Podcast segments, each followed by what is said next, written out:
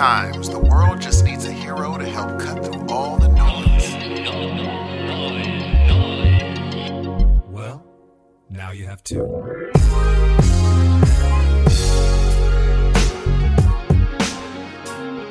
Good morning, good evening, good afternoon, ladies and gentlemen. Welcome to yet another episode of the Heroes of Noise. I'm one half of this dynamic duo. My name is Steve. What's happening, everybody? My name is Dan. Welcome to episode 179. It is a Saturday. It's approximately 8.15, and I'm here with my friend Steven. How's it going? I'm doing wonderful. I, it's a wonderful Saturday evening, you know what I'm saying? What more can someone, a three day weekend? Nice. Three-day weekend for you. I got a five-day week. Whole weekend? Well, it started on Wednesday. You're So going to be Thursday, off Friday, for Saturday, five Sunday. days? Oh, no, no, no, sorry. Wednesday, Oh. Thursday. Yeah, yeah, yeah, yeah. Wednesday, Thursday, Friday, Saturday, Sunday. I've been off since Wednesday. I had to make sure. I had to do that special math, Steve. Holy crap, dude. That's a wonderful thing. Yeah, it's been all right. It's been nice. It's been, It's been all right. good. Been getting stuff done, cooking food and stuff. Oh, what kind of food are we talking about here? Oh man, what did I cook this week? Let's see. Well, I started off kind of mellow. I went with the just a, a simple spaghetti. You know, oh, that's fair. it was only cooked over the range for what was it? Uh, maybe maybe six hours. The sauce. Okay. Yeah, it was, All it was a beautiful thing. That was good. Then I roasted a chicken later on in the week. Yeah. Oh, you want to know how I roasted this chicken? Though I know you don't eat meat. so Please. it's okay, but you'll like the other part, even though you still wouldn't eat it, because there was the chicken was on top of a bed of vegetables in a roasting pan. So all that juice just dripped on the. Oh my goodness, dripped all over the vegetables. It was fantastic. Sweet potatoes, Steve. Oh, come on. What are we talking about here? We had carrots. We had uh, onions and and uh, all kinds of shit. It good stuff. Carrots. Carrots. Yeah, we gotta have carrots in a roast. I mean, you don't Unless have you hate to. carrots. Why you know you don't like carrots or what? I do not like cooked carrots. I like normal eat carrots. Like Gail's the, the same way. She doesn't like them. I love them. they're, they're kind of nasty, honey. No, that's crazy. That's crazy talk. What do you put on? Well, you know, it depends. Like when people put, I don't even know what they put on it, but some folks know how to put like some sort of sweet, some sort of sweet sauce on them, and they end up tasting good with everything It's else. just caramelization. Ooh, onion caramelization. There we. It, it It's all good. mixed up in there. I know what I'm doing, Steve. Come on. Yeah, but raw carrots are always good with that ranch. Yeah, call it a day. But you With put onions ranch. too, sautéed. Yeah, they're all caramelized. Look at this guy. I'm not playing around, dude. I I, I see. But check this out. So, like the next day, though, I'm thinking to myself, actually, th- that evening, I'm like, what should I do with this carcass? Because everyone ate it, right? Mhm. Should probably just throw away the carcass, but not Feed it to the Steve. dogs. No, no, no. You don't feed chicken bones to dogs, Steve. Not chicken bones. I'm saying the rest of the like access, the like excess meat that you don't. Yeah, I could have done that, but you know what I did? What? yeah, yeah, I could have. I could have done that. I made my own chicken stock, Steve. Oh snap! And tonight we just had chicken soup. How was it, Oh, it's amazing. I made it. Wonderful. dude? You've been okay. Is there something going on here? Like, what, what's making you put on the old? uh I I know you have an apron. No, no apron for me. Don't be Oh, silly. Guy. Don't be a rascal. Come on, This man. guy. Everyone I know that cooks has a, an apron. It's only the second show of the year, Steve. Stop being so wacky. Gee, everybody I know that cooks uses an apron, even if they're like, I don't cook much, but I have my apron. Nah, I should have an apron. I just don't. Oh well, we know what Christmas is looking like for you. Yeah, can't wait. Send all your aprons this way. An apron. With a, uh, I would like it to have the words "Kiss the Chef" written right above the crotch. I. that is good. That's actually fairly clever. I imagine they have one with like a naked penis painted right where it's supposed to be. Uh, probably. If not, I'll make one. That's actually. one. Oh, that's right, Mister Printer Extraordinaire I'm not going to print here. a penis, Steve. okay, I already have. What am I saying? but to be fair, it was attached to a dinosaur. You okay? Wait, wait. Okay, wait, wait. I believe it was called a Caucasaurus. Okay, we're joking here. No, I'm not joking. Here, Okay, you, okay, let me send you a picture real quick. Yes, please do, because I don't. I don't know what we're talking about here. I will. Keep talking. So, ladies and gentlemen, if you just joined us in the last minute and a half, it went from being a total joke of penis printing to Dan was like, I mean, I have, of course, as anyone would for a dinosaur. Like, Yeah. oh, you mean the dinosaur penis? Of I course you, thought did. you knew. dude. I got a picture coming over to you right away here. See what I did? no pun. I see what you did. That one I meant to do, Steve. All right, here it comes. Check it out. All right, here we go. Drum roll, please.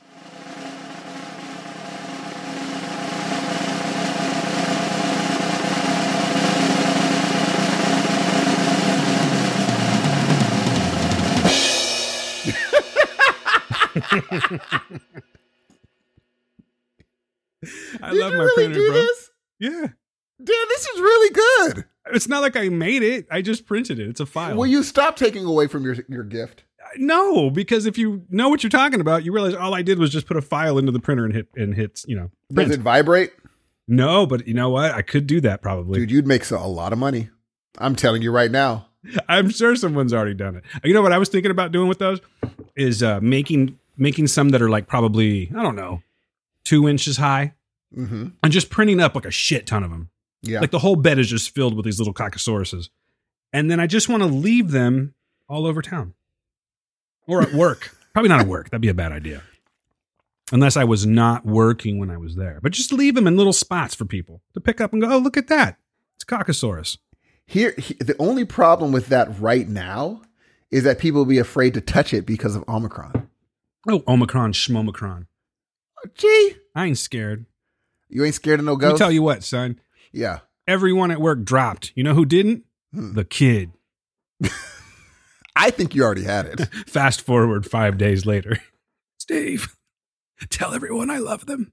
You know, it's funny because it seems like like my son went to the hospital today to get uh, um some something for his an ingrown toenail, little ointment or something or a salve? A salve of sorts. Nice. Well, it's like a, think drawing salve he got. I th- they gave him antibiotics for some reason. I don't know why. prevents infection. I even told him I was like, the doctor just pawned you off. It was like, all right, try this, and if it doesn't work, come and see me. well, no, you. I mean, not to take away from your story, but uh, the ingrown toenail can get infected. You think There's that's your why antibiotics, right? Oh, there. it's for You're- sure infected. yeah. Well, then there's that's why he has antibiotics. But yeah, fix it though. He should have got him in, in the office. Yo, he didn't fix it. No, he just gave him antibiotics. See, man, the blank system that we have to deal with is a pain in the ass. Dude, it is so. I hate it. It's so ridiculous, dude. And I was like, I hate our insurance so much. he texted me. What he did text me, he's like, Dad, this is like in this hospital where you know you and I work. He's like, Dad, this it's like the beginning of the zombie apocalypse. It's it's like tumbleweeds in here. I'm like, yeah. He said, I've never seen a hospital like this before. I said, yeah. And then he had to go through that weird tent outside the Cypress. He's like, dude, this is really scary. I said, you know, I could see why it would be. And you have the most useless person in the world going, Have you coughed today or do you have any shortness of breath? What do you No care? one was there. And what does it matter? That's what I'm saying. If I haven't coughed, it's still I could be totally asymptomatic, Just lie. Uh, no. Bro. Come on in. It's I don't even go to the main facility anymore. I have to. It's kind of a part I of know the this job. is your thing, but you're dude. You're um, you might have that O negative situation, G. Maybe. Did you do any research on that? It seems like something you would research. Oh no, it, it was totally true. Did you have research on it? Did you? I did. I looked it up online because my mom hasn't gotten it either. I was like, "What's your blood type?" She said, "I don't know." I said, "Yeah, you might want to check it out because I looked on this article. They said that uh, people with O neg or O uh, just seem for you know it's one of those things that like it skews that you guys don't get it. If you you don't even know your blood type, I'm saying you guys. But Isn't that folks with pathetic that i uh, don't? Huh? It's kind of pathetic that I don't know my own blood type. I thought you were gonna get that this week. Okay, no, I- you said when you know I I thought you knew what you were talking about. No offense, I don't mean it like you don't know what you're talking about. But you said look on our records like old labs and see if it's there. It's not there. It's not there. It's not there. Huh? But I can tell you that I don't have like I, I have my hemoglobin's good. I don't have cirrhosis of the liver. But yeah, your O blood type is less likely to get COVID. Maybe I'm superhuman. And cannabinoids are uh, somehow are. I don't know what you're talking about. they do help, and it's in the NIH. It's on their website saying, "Hey, it's found that cannabinoids aid in uh, people not getting COVID." So, Oh, maybe that's why you haven't gotten sick. Gee, I've been trying to do that CBD. I don't know if it counts. They said if you take the real stuff, it counts, but these random over-the-counter joints apparently aren't real CBD. Like they're not legit. Yeah, You- I'm not buying the CBD thing anymore. Not necessarily the the actual CBD, but like you can go into any any place now, little smoke shops, uh, liquor stores, they have CBD. Yeah, that's not Something tells me the quality just it, it's like kind of teeters off once it hits the liquor store. Absolutely. If you go to a legit place, they have it for real and they'll tell you how much to take a day and apparently it's it's actually good, but these little pill things you can get like at Walgreens, yeah, don't do it, Shay. Don't do it. Do not do it. But uh yeah, I also you know what I was talking to a, a, a mutual friend on online on Twitter. I think you know who he is from the south. Yes. And uh, we were going back and forth, and I was uh, I was like, "Hey, man, give me the skinny on microdosing." And he's like, um, "Well, he's not. He does not microdose. He regular doses." But he's like, "Well, you know, it seems like a good way of you know dipping your toes into the water. Probably you're going to want to do microdosing for uh, LSD and not um, psilocybin because psilocybin has more of a chance of you getting you know a little bit queasy." I was like, huh. So I'm looking into the old microdosing. But you're also, you know, natural versus man-made. You know what? That's true.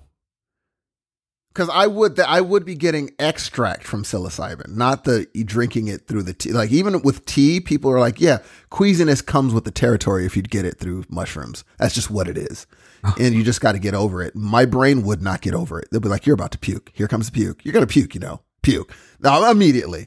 But they're like LSD microdosing is a little bit better. So I'm looking into it. There are some doctors in Los Angeles, Los Angeles, that do it. Hey, you know how we've always talked about the ayahuasca thing?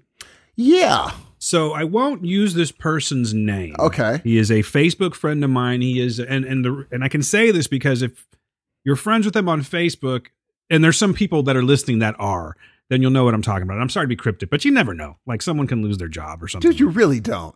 so yeah. I'm not going to be, res- you know, His leave it to job show might randomly of all listen. shows. Yeah. that, that he isn't really like he's more of a PCL guy. Okay, Uh huh. I don't even know if he listens to us to be quite honest with you, but I know him through PCL. And um, he put up on his stories for Facebook this week that he's in Peru Holy piss. and he took some video of himself on ayahuasca. And my man, I have never seen a more joyous face like like I'm not going to be stupid. It was it, it looked orgasmic kind of. That's Like beautiful, man. yeah, dude. He, I just, he, I was like, I want to be doing that. He But just, he's in a hammock and he's Ooh. filming himself like selfie video, and he's just got this smile that sober people don't make this smile. Do you know what I mean? Yeah. That- that's the best way to put it. If you, Oh, oh, you're completely on something, but it seems so wonderful. Like he said, it's just like the one of the most blissful things ever. I don't know if I would have gotten on. Maybe it was like a video from like before because I don't know if I would have gotten on Facebook while I'm doing this just to let my friends know. So I'm thinking maybe he just had video of it and said I'll come back to it later. I don't know. A little jealous. Maybe he's done it before, and so he's just gonna be like, okay, the first time was just for me. The second time, I'll put it on. You know, I don't know. I don't know, but I'm pretty jealous, man. It seems like something that I would. I, I really do feel like I want to do this, and it's not like oh, because I want to get fucked up. No, You know what I mean? I, yeah, it's have, it's um, you get in. It could either you would get in touch with a another side of yourself for sure, but it's just the puking, dude, and the diarrhea. I can't do it, man. I don't know if I can do it.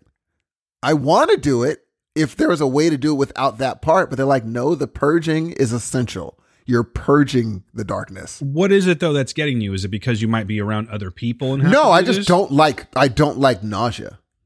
Oh, no one likes nausea, but sometimes you have to, you have to, you know, climb the hill to find the uh the goods. That That doesn't was even supposed to sound. That was supposed to sound so much more spiritual, and I just No, but that's good because you. It didn't bother you You at got to all. go through a rough patch before you get to the good stuff. there we go. You're just like, yeah, I'll do it. Let's do it. I would. Yeah, Portia loved Peru. She didn't do that, but she loved Peru. Yeah, man, I totally would do that. It's not. I don't know. It's like at this point, why not? That's, I mean, you know what? The the funny thing is, we're not going backward. No. And I've gone this far. Exactly. I've gone this far. And it's not like I feel like I've hit a brick wall or something like that. But what if there's this whole other avenue I've never even thought to go down? Well, I think as others have, uh, as specifically him, he's like, hey, you want to start. That's like jumping into the deep end, ayahuasca.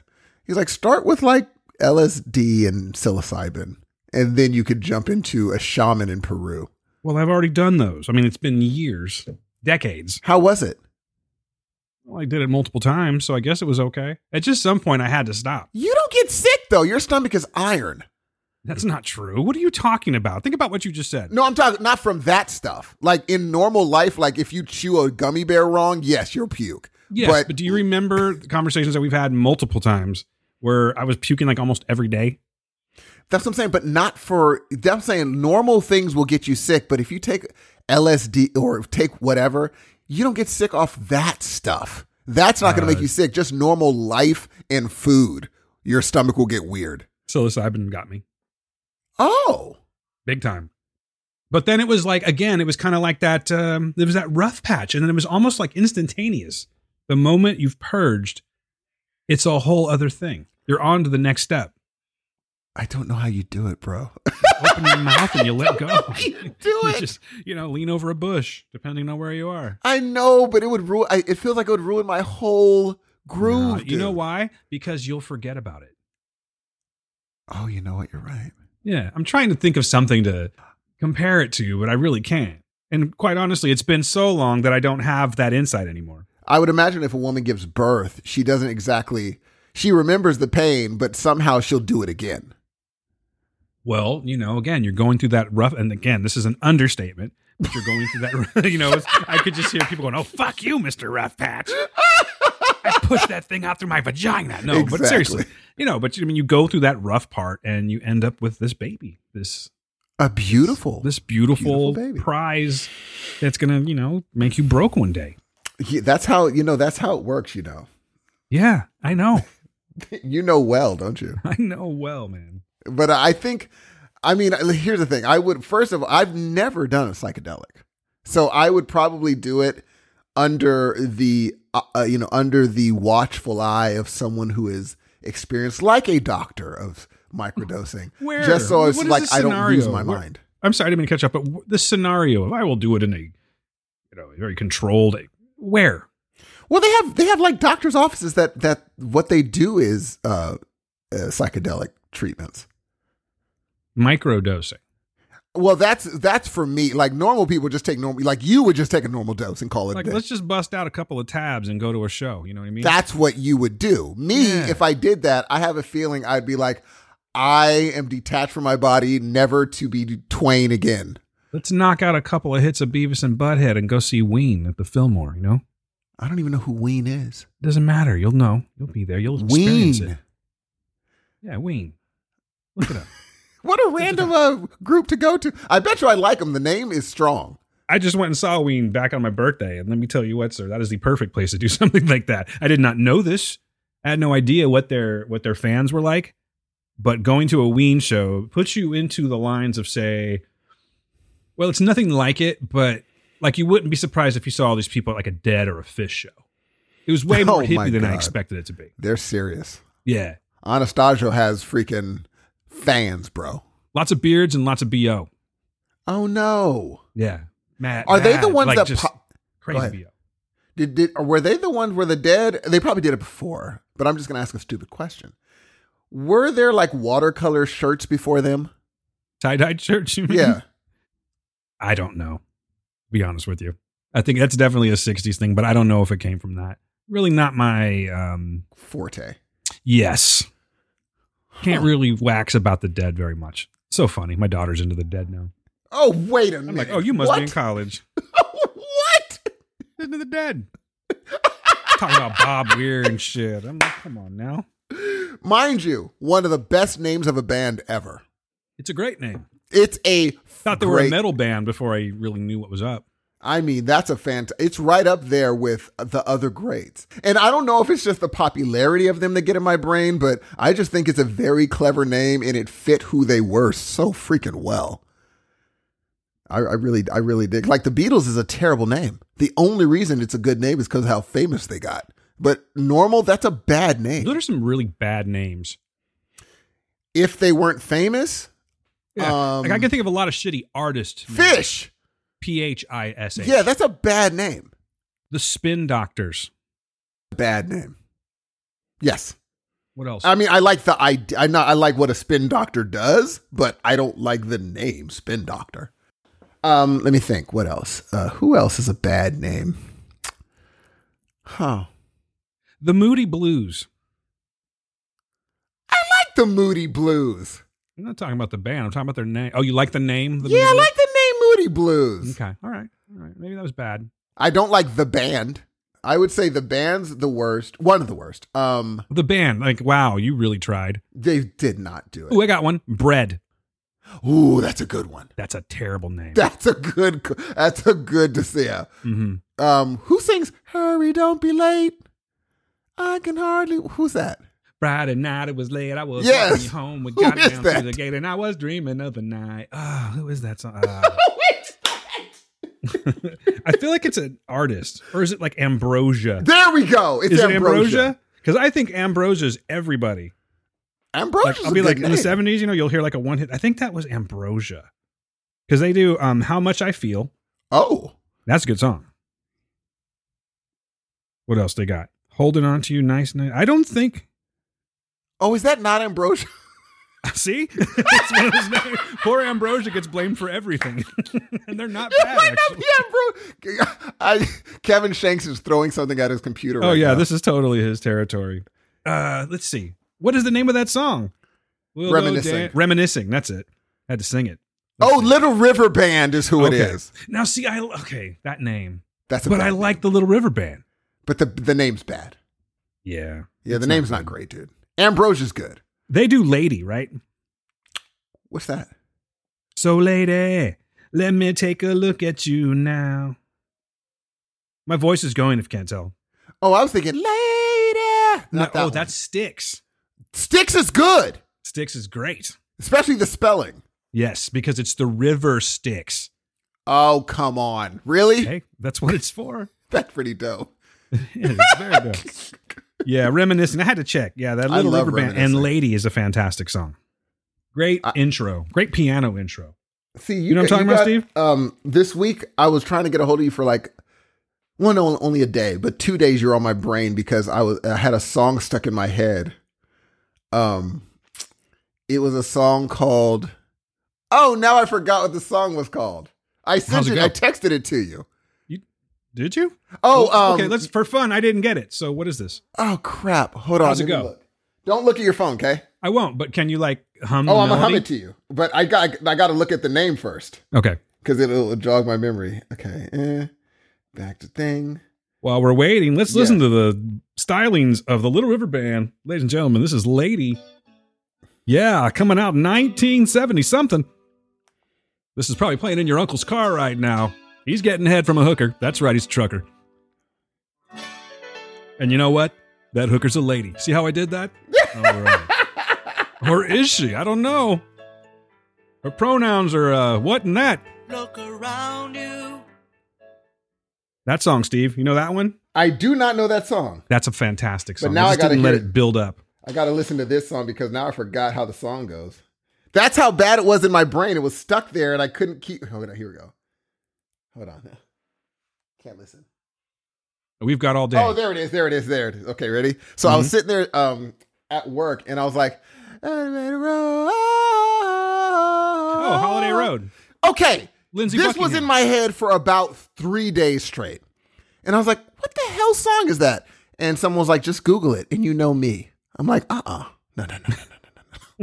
Did you take it to TikTok? Did someone I show you? Will not do that. Uh uh So Why not? finally, I You're- was you're a little the phone embarrassed with my mom. I was on the phone with my mom. I was like, Mom, I can't take it anymore because I called you and you weren't available. I was like, Mom, what song is this? She's like, I don't know, but I have a feeling it's on National Lampoons. I said, Yep. Why? It's the She said song. because that's immediately what went into my head. And sure enough, she sent it to me. I was like, oh, oh, thank you. oh, thank you, God. Because I could not, I would get that confused with um Lido. I was singing Lido instead of that song. Boz Scaggs. Yes. And so Lido, oh, oh, oh, it would I'd be like, oh no, that's not the song I'm thinking. And I would be paused in the middle of the hallway at work, like looking into the distance, trying to get the two songs to separate. And uh, finally, like that's the night I called you, but you were uh, it went to voicemail. So the next day I called my mom, and she alleviated my issue. What a great movie.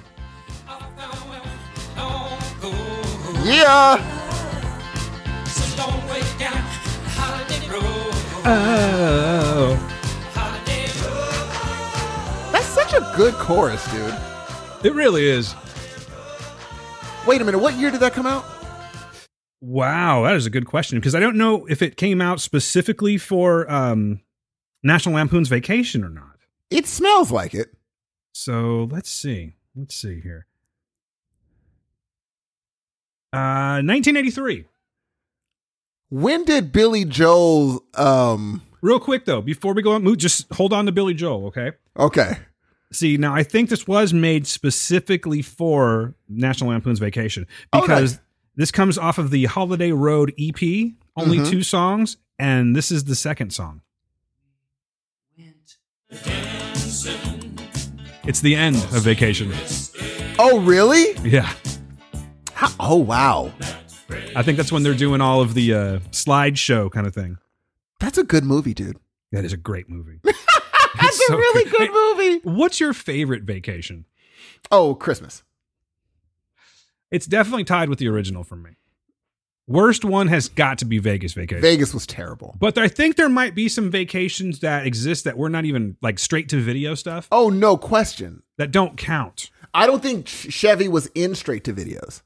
No. So anything that Chevy's not in is, is just completely Yes. disregarded. Yes. So we're talking about the four. Okay, here's a better question for you. Who were your fav- uh, your favorite Audrey and Rusty? Oh, um, uh, my girl, um, shoot, what's her name? I'm I wanna- assuming Juliette Lewis. Juliette Lewis and Homeboy. Yeah, those are my two like, favorites. Dad, I'm really miserable. that's that's all she did in that one. What he said, I don't Okay. want to go and get a tree. "You have to be," I don't know in why she sounds like that uh, that chick. She sounds like Stifler's mom when I do it for some reason. We have the thing is, it's corny comedy. Jay, it's really like what it, it's stuff for us to laugh like. Like when he he met that really uh pretty uh helper at the the, Oh, the man. customer service when he was like nothing could be hooter hotter than I'm just like why am I laughing at this? This Bit is nipple- so it's a bit nipple- goofy. nipply. it's so it's so goofy, but it was like it reminded me how good Chevy Chase was in his prime, dude. Be like time, you know, time to get out that Yule log. I don't have a log. I mean, some people have a log. I don't have a log. So. She's all, can I show you something?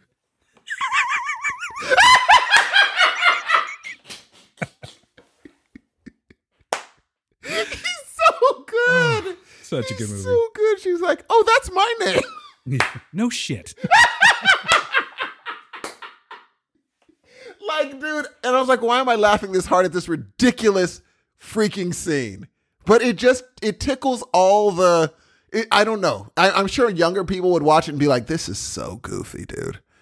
But for me, I just was laughing so hard, dude. Oh I man, to- just the the in laws, both oh, sides. come on. All that family, and then of course Randy Quaid showing up, When he wasn't a lunatic. or was he? You don't. You know that. what? You make a great point. You don't Or know was he? that. You just liked a role he was in. And same. We could say the same thing about Mel Gibson. Oh, At some Jesus. point, we just went, "Oh shit, this man's insane." this man is stone cold crazy. Yeah. and and I, I know Chevy Chase is mean on set at they he was hard to deal with on um community, but I don't know if he was like that before. I heard he's like that pretty much all the time, Oh, are you kidding me? even in his SNL days. oh no. Yeah, man, because he was the shit back in He the was SNL so funny, days. dude. Yeah, He was very and he also had the stature. He was walking over there like head and shoulders over everybody. he's just a big guy. He carries himself that way. Yeah, so he probably he literally and figuratively looked down on people. That's so sad because he was so funny, man. He was one of the like he ran those decades. The only person that was rivaling him, only people were like Steve Martin, John Candy. Oh, Martin Short. There were some heavy hitters back then. Would you put Martin Short in the same league as, uh, Chevy Chase? Yes, only because his um, who what's that dude's name? The interviewer, Oh, uh, uh, Jimmy. Jimmy, not Jimmy. I almost said Jimmy Kimmel. Jimmy. Jimmy uh, Glick. Glick. That's. I forgot about Jimmy Glick. He is so good that even the stars would have to laugh. like he'd God. say some off the wall stuff, and I'm like, man, he is. And it wasn't written down. He's just funny. Yeah. Those prosthetics were perfect too. Oh, it was freaking. Per- when he interviewed Steve Martin, Steve Martin just couldn't get through it. He's like, "This is ridiculous. What what are we doing right?" And remember, we had all three of them in the Three Amigos, which was amazing to this day. Could you imagine the jokes that were getting fired off rapidly during that Oh. shoot? How did they not get the bloopers? I don't know. Oh my know. God, how did they not get the bloopers? That would have been fantastic. Dude, we I mean, I need to watch that again. I need to watch Three Amigos. I know it holds up. I watched Three Amigos probably a year ago. How was it? Uh, it does hold up still. I mean, you know, some of the jokes don't quite make it, but it still holds up pretty goddamn good. Uh, now that I'm thinking about it, it's good, man. I mean, They call him El Guapo because he has a plethora of sweaters. do you know what a plethora? Who wrote that line, G? That is so genius. That's exactly what I was going to say. That's just one of those lines that comes up every once in a while. You're like, yeah, keep it in. Keep it in. just let it marinate. You know People will be talking about it 30, 40 years later. Oh no! I- I think it was probably one of the writers. Someone threw out plethora, and the writer was like, "I bet you that idiot does not even know what that word means." That's a great movie, man. That's a great movie. And uh, if they, that's one of those movies where someone's like, "We're redoing it," I'd be like, "Don't." Yeah. Stop Just doing that, don't. period. Just stop. That's true. Just no, you're right. Stop. freaking stop. By the way, ladies and gentlemen, that's a Heroes of Noise pick of the week right there. The Three Amigos. Oh, no question. If you haven't watched it, watch it. If you need to watch it again, do so. You're welcome. And the weird thing is, it almost carried into Bowfinger because it was about people who thought they were like, "Oh, this was all a gag," and it was Yeah. real. And Yeah. he, it's the same thing with Bowfinger. He's thinking, "Oh, this is a gag and it's real." Bowfinger, another good movie. Steve Martin also in that one. Directed it, Mm-hmm. and I mean, who who wasn't ready for Steve Martin and Eddie? What a brutal combination. I mean, Eddie and Eddie played two great, great characters in that movie. Finally, was able to play a dork. Eddie Murphy is Buddy Love. Oh, dude. We're all over the place, but goddamn it, good roles. all these i mean look we I, I think the a are we still do you think the age of comedic genius like that is just gone I think that it is temporarily suspended. Unfortunately, people need to lighten up before we can get comedy like that again. That's just the truth, and I don't see that happening. i think the tough part is also when you have a comedian that no comedians right now are in the position not to take themselves seriously enough to do a movie like that uh, Three Amigos, you have to really not take yourself seriously at all. Uh, the, the biggest comedians in the world are just not going to put themselves in that situation. Just not. You know, they want to look at least decently cool, a little bit. You don't see no Ace Ventura. Ace Ventura is not going to happen. They're like, you mean you want me to walk around looking like an idiot for two hours? No. The only person that would do it, and he's not a comedian, is like The Rock. But he's not a comedian. He'll do it because he's like, oh, another $128 million? Sure. Ry- Ryan Reynolds will do it. He's not a comedian, but he's willing to look stupid for two hours. Sure. Why not? Most comedians, not even Kevin Hart, Kevin Hart's not going to look like a an ultimate dummy for two hours. He's at least going to have to be like, but in the end, he comes through. There's three amigos. It's not one of those things where, like, in the end, they're all heroes. They just bumble into hero the to hero heroism, heroism, heroism. Yeah, you're right. You're good. Am I putting the wrong syllable? you Heroism. might. Heroism.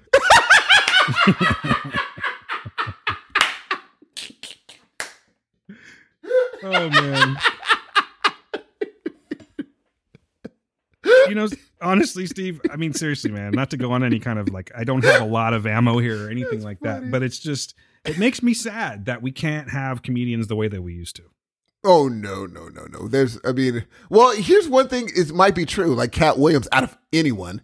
He's like um he said if you he said times move forward. If you can't still be funny, maybe you're just not funny. I said, "You know what? Katt Williams is correct in this situation." Uh, same with Eddie. Eddie was like, "Yeah, we shouldn't be able to say what we used to say." He said, "I listen to Raw now, and I'm like, Jesus Christ." Well, I think there's certainly limits. It's not like I'm, you know, hey man, I really need to hear the the F word. No, to- no, no, no. You know, it's not that. It's just uh, everyone is very sensitive right now for good reason, but still. But if they if they make a f- legit funny movie, it's undeniable. Like a movie I saw this week that I text that I texted you about. I'm like, dude, that's just legitimately. I was on the couch laughing, and nothing sketchy happened. It was just funny. And I'm like, you know, but again, you have to put yourself out there looking like an idiot. And, you know, one of the people in this movie is just willing to look dumb. He's just more than willing. And no comedian's going to do that. No comedian's going to do that. You mentioned Ryan um Reynolds. Did you know that they got signed on for two more Red Notice movies? Yes, dude. Oh, It's just fun. It's like one of those things. Like you don't want to watch it, don't watch it. They they were fun. but it pushes one of them into people actually thinking they can act, and they can't. I'm gonna leave her alone. dude, dude. You see that clip going around on on Twitter? Mm-mm. She just says something about as far as something, all you can drink in the Nile. And they said, "You see how bad that one line was that she just one line is all she had to do right." And it's bad. It's just bad. I'm I'm bruh, it's over, man. It's, It's one of those over. things where she she ah, fuck. Uh-huh. uh-huh. We've been through this a hundred times. We I'm know, not we- disagreeing with you at all. Yes. Oh, here we go. Here we go. Listen, hold on. Have you seen uh, South Park's post COVID? I did not. Okay, hold on. All right, here we go. But Steve, what I was going to tell you is comedy's pretty much going to be like this from now on. Jeez, what's the deal with these Mexicans, huh? I mean, they have fabulous food, their country has amazing beaches, and they're really fantastic people. you know, today I was on the subway and I saw an ad for the Center for People Who Identify as Homosexual but Were Born Bi. Have you seen this? Have you heard about this? I'll tell you one thing. Those people are brave and deserve every ounce of our respect. Dude. That's what Chris Rock does already. You're not far off. That's what Chris Rock does already. Oh man, that's You great. That, I was that was taken from uh, South Park post COVID, and if you're even remotely a South Park fan and you have Paramount Plus, I highly recommend watching. It's a two part thing, and it's fantastic. Speaking of South Park, do you hear what the Trey and what was the other guy's name?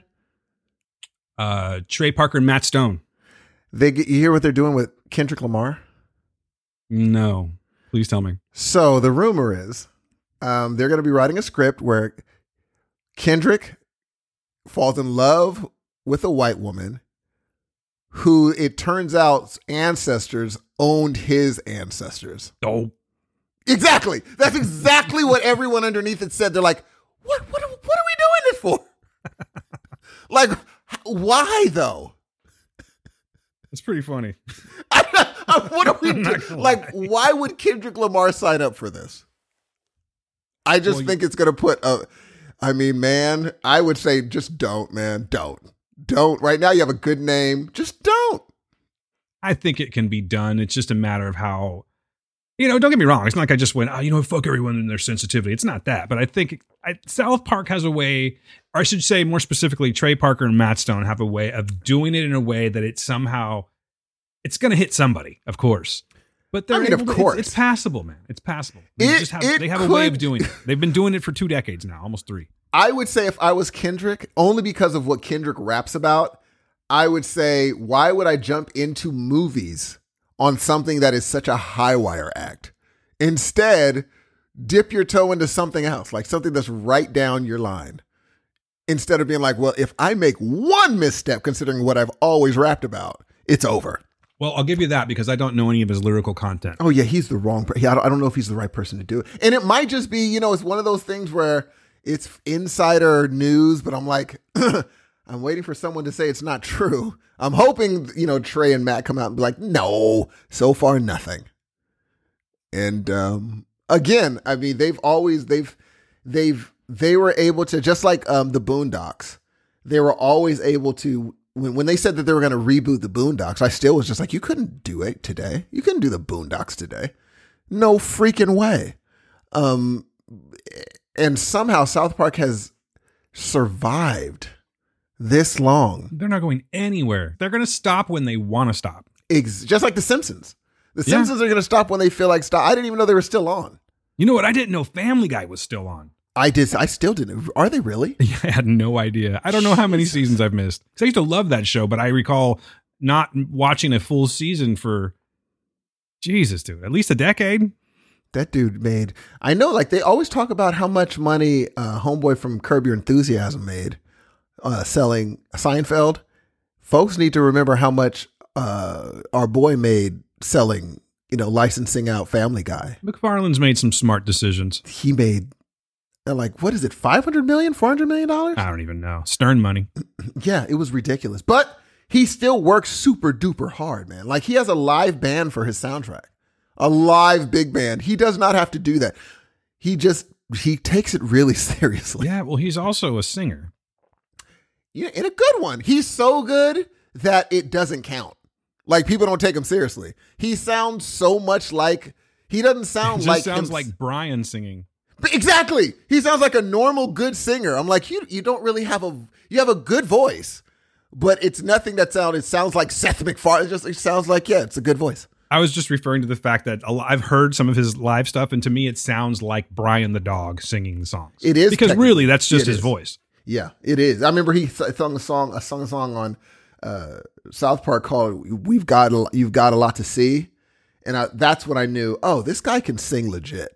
Like this is a hard song to sing, and he's he's doing it like no problem. I knew he was gonna make an album. He still makes albums, and I don't think he makes it for like I want a massive fan base. He really just likes recording albums, and if you like it, good. If you don't, that's fine too. He's not banking his career on it. No, he's just having a good time, and I, and I like that his ego's not hurt by him not being number one. He's like, whatever. I've always wanted to do a big band album. I got it. I think he's appreciated amongst you know his peers and people that have like musical tastes that are similar. And I think that it's just one of those things where he gets to go do a show every now and then. I'll, th- I'll throw an album out. It's not a big deal. He's got the Orville. I and I, yes, I love that he's keeping uh, one of the many that are keeping big band music alive. Because without people like him, once Harry retires, and I'm not even talking about Buble. Once Harry retires, then I don't know what's going to happen. I don't know what's going to happen. I forgot to ask you, did you see uh, Harry as uh, Daddy Warbucks in the Annie musical? No, but mom's texted me a picture, and I didn't even know who he was. I didn't recognize him. It was on the Thanksgiving Day parade, yeah, and he's out there. I'm like, oh shit, bald headed. yeah, bald headed. Is he really bald headed? I don't know. They have some pretty amazing bald wigs now, or bald whatever. those Yeah, are but you know, some of these actors are like, I'm really gonna. Because remember when he did that? What, what was the movie he he played the serial killer? Mm, um, copycat. Was Bro. it copycat? Yes, he did a really good job in that movie. He said, "I want send send me a picture of your squirrel covers." Like, He's God like, damn, Harry. I was like, damn. And the dude was like, and I left her a bit of my spirit. I was like, my spirit. My spirit Holy cow, is that Chisholm? is- Holy cow! Is that Jism? Steve Hudson, 2022. That's what Steve said when he watched his first porno. Holy cow! Is that what Jism is? Could be. this is so funny, G. oh, I got a question for you. What's up? All right, so I was in um, Five Guys tonight. On that song, um, that Huey Lewis song, "The Heart of Rock and Roll," is what? Still beating. Oh, What did you think it was? I don't. I didn't know. I, I kept on like because you can't really hear, and I didn't want to Google it. I wanted to try to hear, but people were talking. I can't be like shh. So I was just like like the heart of rock and roll. And I was like maybe it's the because I thought it was like the beating. I was like, but why was it be the beating? The heart of rock and roll is the beating. And I was like, okay, hold on. And I was like, oh, the heart of rock and roll is to beat them. I was like, to beat them, huh? I was like, but what would that make any sense? That would be like so the goal. whole way home, I was like, I'm gonna text Dan. Man, why don't you just pull up like Google lyrics? I will. I want to figure it out in my brain because I feel like the more I start relying on Google, my brain starts throwing away unnecessary. But fine, then we don't even need to do it since we can just Google it. I'm like, no, I still want to have those firings happening back there, being like, all right, let's try to dig through the file cabinet to figure out what the hell this lyric is. Oh, I feel you. Yeah, but it's nice still to sort of turn beating. your That's brain clever. on. That's clever. Nice to turn your brain on, man, and, and uh, stop being on autopilot all the time. dude. And you just know. I knew you knew the lyrics. I just didn't know. Good song, by the way. I say that a lot about Huey Lewis. Yeah, man, it's Huey Lewis. What are you gonna do? He doesn't really do bad. Oh, he does. Well, I don't know about that, Steve. uh, His I latest mean, album, not good. latest, but I'm saying up until can we say 87? I think we can say it up till it's hip to be square. He, I don't believe that he dropped in his albums a song that you could say that's a terrible song. You may not dig it, but I don't think he dropped terrible songs. No, it's not trash. And The he- talent's there. It's just a matter of taste. But I'm personally, I don't think I really cared for anything after. uh What was that album? So there was sports, and then it was. um Oh God, what was it? Four, I think. I think it was called Four, with Hip to Be Square and all that stuff. That's the last one. And then after that, he went into the whole uh Gwyneth Paltrow cruising that karaoke movie, but what about no? What about doing it all for my baby though? doing it all. That was a good song. I think it's on the same album. I thought it was from the a, a soundtrack. Doing I it, doing do it, not doing think so, but now I'm going to look. You know why? Because I can. Let's see. doing it all. That's a good dang song. I'm gonna add it. the Right now. finest it could be. Do-do-dang, dang, diddy, dwang. So picture this four. I think it's on four. Let me see. Yep. Stuck with you. Happy to be stuck with you. Hip to be square. Doing it all for my baby. And that was pretty much about it. As far as the hits go, anyway. Gosh, that's a good song. And then after that, like his new stuff is just, I mean, I guess I really can't expect him to be kicking ass his entire time. Um, he can't hear now. Yeah, I can tell. Oh damn! I'm just playing. I'm joking. I'm telling. Let's see. Let's see what it sounds like. Ooh, already. Oh. Already. All right, everybody, this is off the album Weather. This is Huey Lewis and the News while we're young. Ooh. Oof. I just want to hear if Huey still got it. Oh, that's unfortunate. This sounds like a Vegas lounge. Sounds like a Casio keyboard. preset. Totally.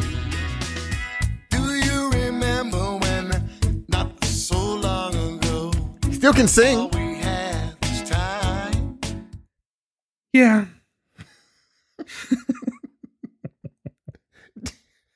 it sounds like Huey.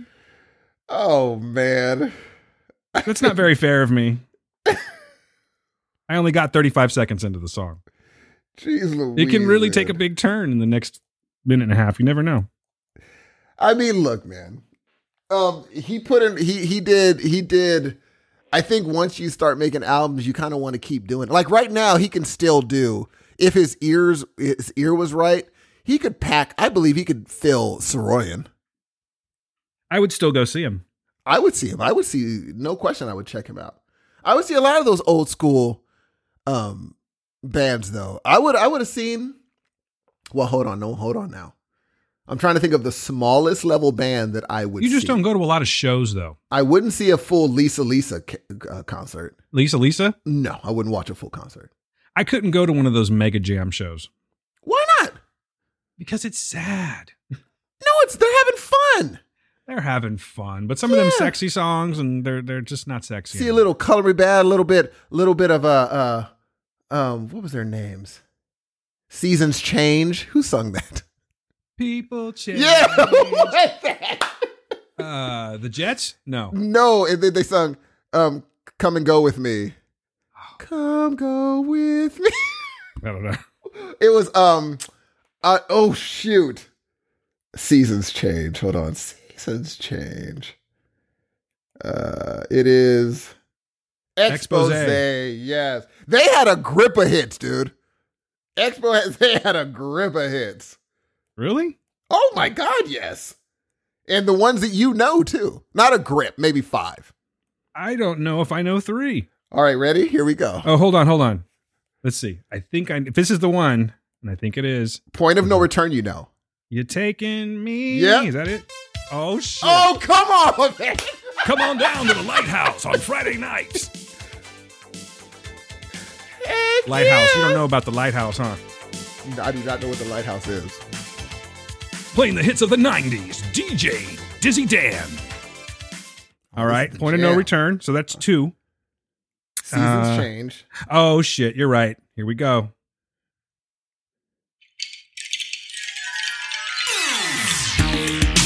Name it, Steve. I do not know this song. Oh yes, you do. Hold on.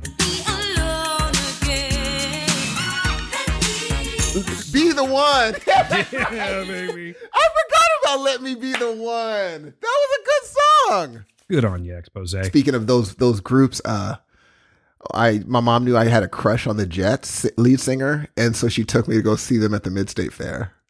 Oh, good Oh, on you, mom. dude, she was oh, she was as beautiful as I saw her in the videos. I don't remember what she looks like. Oh man, she was she's fantastic. What's bro. her name? I don't know. Jets lead singer. She was way like then she was 13 with me and she sung like a grown woman. I was like, how is she singing like that? Here we go. Let's see. I just want to see your takes. Oh yes, her name was Elizabeth Wolfgramm. I love Hawaii. Yeah, She that's was- right. They were Hawaiian, or were they Samoan? I think they were Samoan. You're They were right. Samoan. And then they had the they had that last song, "Rocket to You." It was a it, that was a hit too. Oh, listen to this, Steve.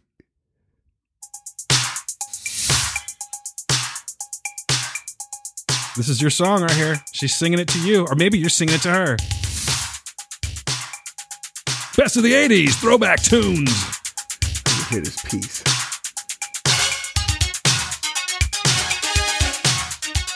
Name that tune, Steve. I already know it. I just got to hear the rest. Listen to that bass line, though, Dan.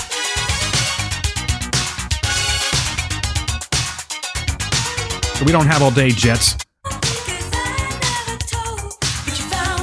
I got a crush on you, Yeah, that was the dude. They were really good, Dan. That was a good time in music. And then the "Make It Real." Oh, come on, Dan. This one's going out to Little Peanut from Jokey. He still loves you. He's sorry he stabbed you. Gee, 13, 14 year old girl singing like this, dude. Yeah. that is like astronomical. But she takes it though. Right here, listen to this. 14.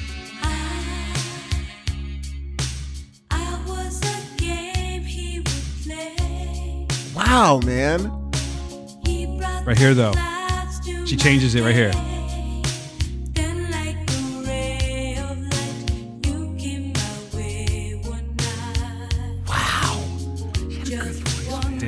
Just sit here and listen. I really could.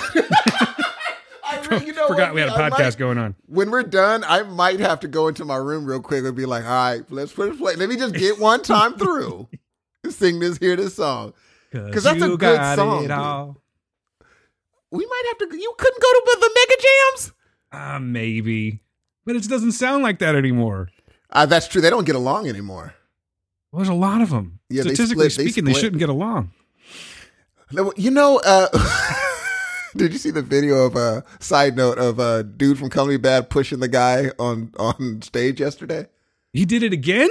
No, just just uh like a few days ago. No, the lead singer? Yeah, the lead singer that's really big. Big the stuff. guy yeah, with- he's got some uh, anger issues, dude. that I did not know. So I didn't know. I was like, why are you guys putting a thing of them? I want to sex you up. And the guy walks back on stage, pushes him down, and says, I'm Color Me Badd, and walks off.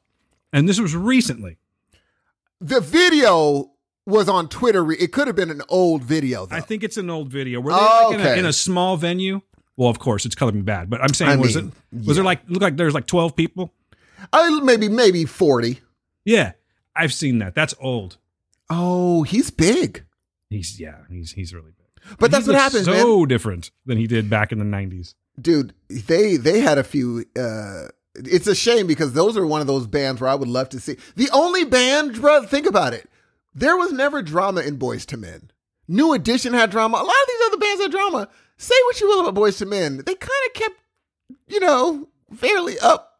They, they kept their head above water, man. It's that Motown Philly thing. You think that's what it is? I think it's what it is. It's just that Motown Philly sound. You know what I'm saying? It's not this. Tick tock, you don't stop, stop. To the- oh, tick- oh, this is good. Little beatboxing for you, Steve. Steve. Oh yeah. Gee, 90s arm. Gee, come on, man. I'm gonna take my shirt off real quick. Oh, Was look. this was this 89, up. 88, Looky, or 90? This was 90s, man. This Jesus, was uh, 91. How good is this beat already? This is my man though. Big stuff singing right here. Come inside, take off your coat, I'll make you feel at home. Now let's pour a See, glass of here's the thing. When these songs were out, Steve, I was like a total metalhead. Just and also listening to like transitioning from like metal to like Nirvana stuff Yeah. like that. But I also Yeah. had like hip hop roots too. But this was my secret shit that no one knew I was listening to. Dude, it's good. Yeah, it's very good. It's like legitimately good. I can fully admit it now. But back then, I was like, I like this song. I just can't be caught with it in my car. It's one of those things where you you don't buy the album, you just buy the remember the CD singles. Of course, dude. Yeah, that way if you got to chuck it out the window real quick, it's it's cheap. I used to go to the warehouse on Sean Valentine. Oh damn, that was a good store. that was a good store though. You know it was. It was a really good store. I was so sad. I remember when they closed that store down, they turned it into it was the first thing that they put there was a Spirit Halloween. Oh, really? Oh, oh God, it was I was crushed. Dude. I was happy on one hand because I'm looking at Halloween stuff, and on the on the other hand, I'm like, oh, that's where the bargain bin used to be. They used to have the bar and then the like the four ninety nine, three ninety nine CDs. Damn. It was never empty. We would always just be thumbing through CDs. A bunch of people would be in yeah. there. People Jesus, like was the stealing them. CDs and then taking them back. it's true. But now you can go to Rasputin's. Yeah, it's not the same. I don't know what it is. It's just not the same. Everyone there is just so like I can't be bothered. They're so over it. They really that's the cool thing to do though. yeah, it's that hipster. They're like unfunny Jack Blacks in high fidelity. They're like unskinny bops. They're like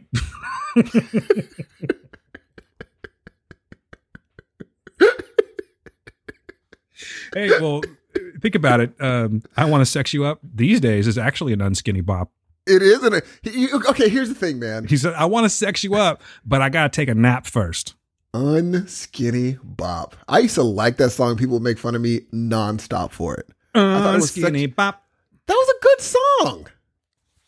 Undeniably good. Poison was another great band. I wouldn't admit to it back then, but they had those party jams. Yeah, but they were. A li- I mean, they took the hair thing. There was that was the one band. I'm like, man, they went far with it. They really did. They went really far with it, man. I mean, they were good, but uh, they they're the ro- every rose has its thorn, right? Mm-hmm. Do you like? Okay, which one are you picking? That one or November Rain? Oh, every rose has its thorn. Every time. Oh, that's a that's a very controversial pick. November Rain is the song where it's like, okay, I get it. Calm the fuck down. Get off your piano. Let's cut about three minutes off this song. You know what I'm saying? You weren't impressed like the rest of your school was, G. Nah. Man Everyone loved November Rain, dude. Ugh. Oh I wow. did not because there was Choose Your Illusion one and two, and I think I could be wrong because honestly I just didn't give that much of a shit about it. But I liked Choose Your Illusion one. Let me see. I thought it was use your illusion. Or sorry, sorry, sorry, sorry, sorry. See how much I cared. I did see that show on acid though, and that was fun. Getting back, Time out, time out. You saw I didn't know you saw that show on acid. circling back. Yes, them and Skid Row. dude. Let me tell you what. Jesus. else. it was something else. That's a lot, man. I'm I didn't know that that's a good trip to be It's in not. Who says Okay, it was? Good.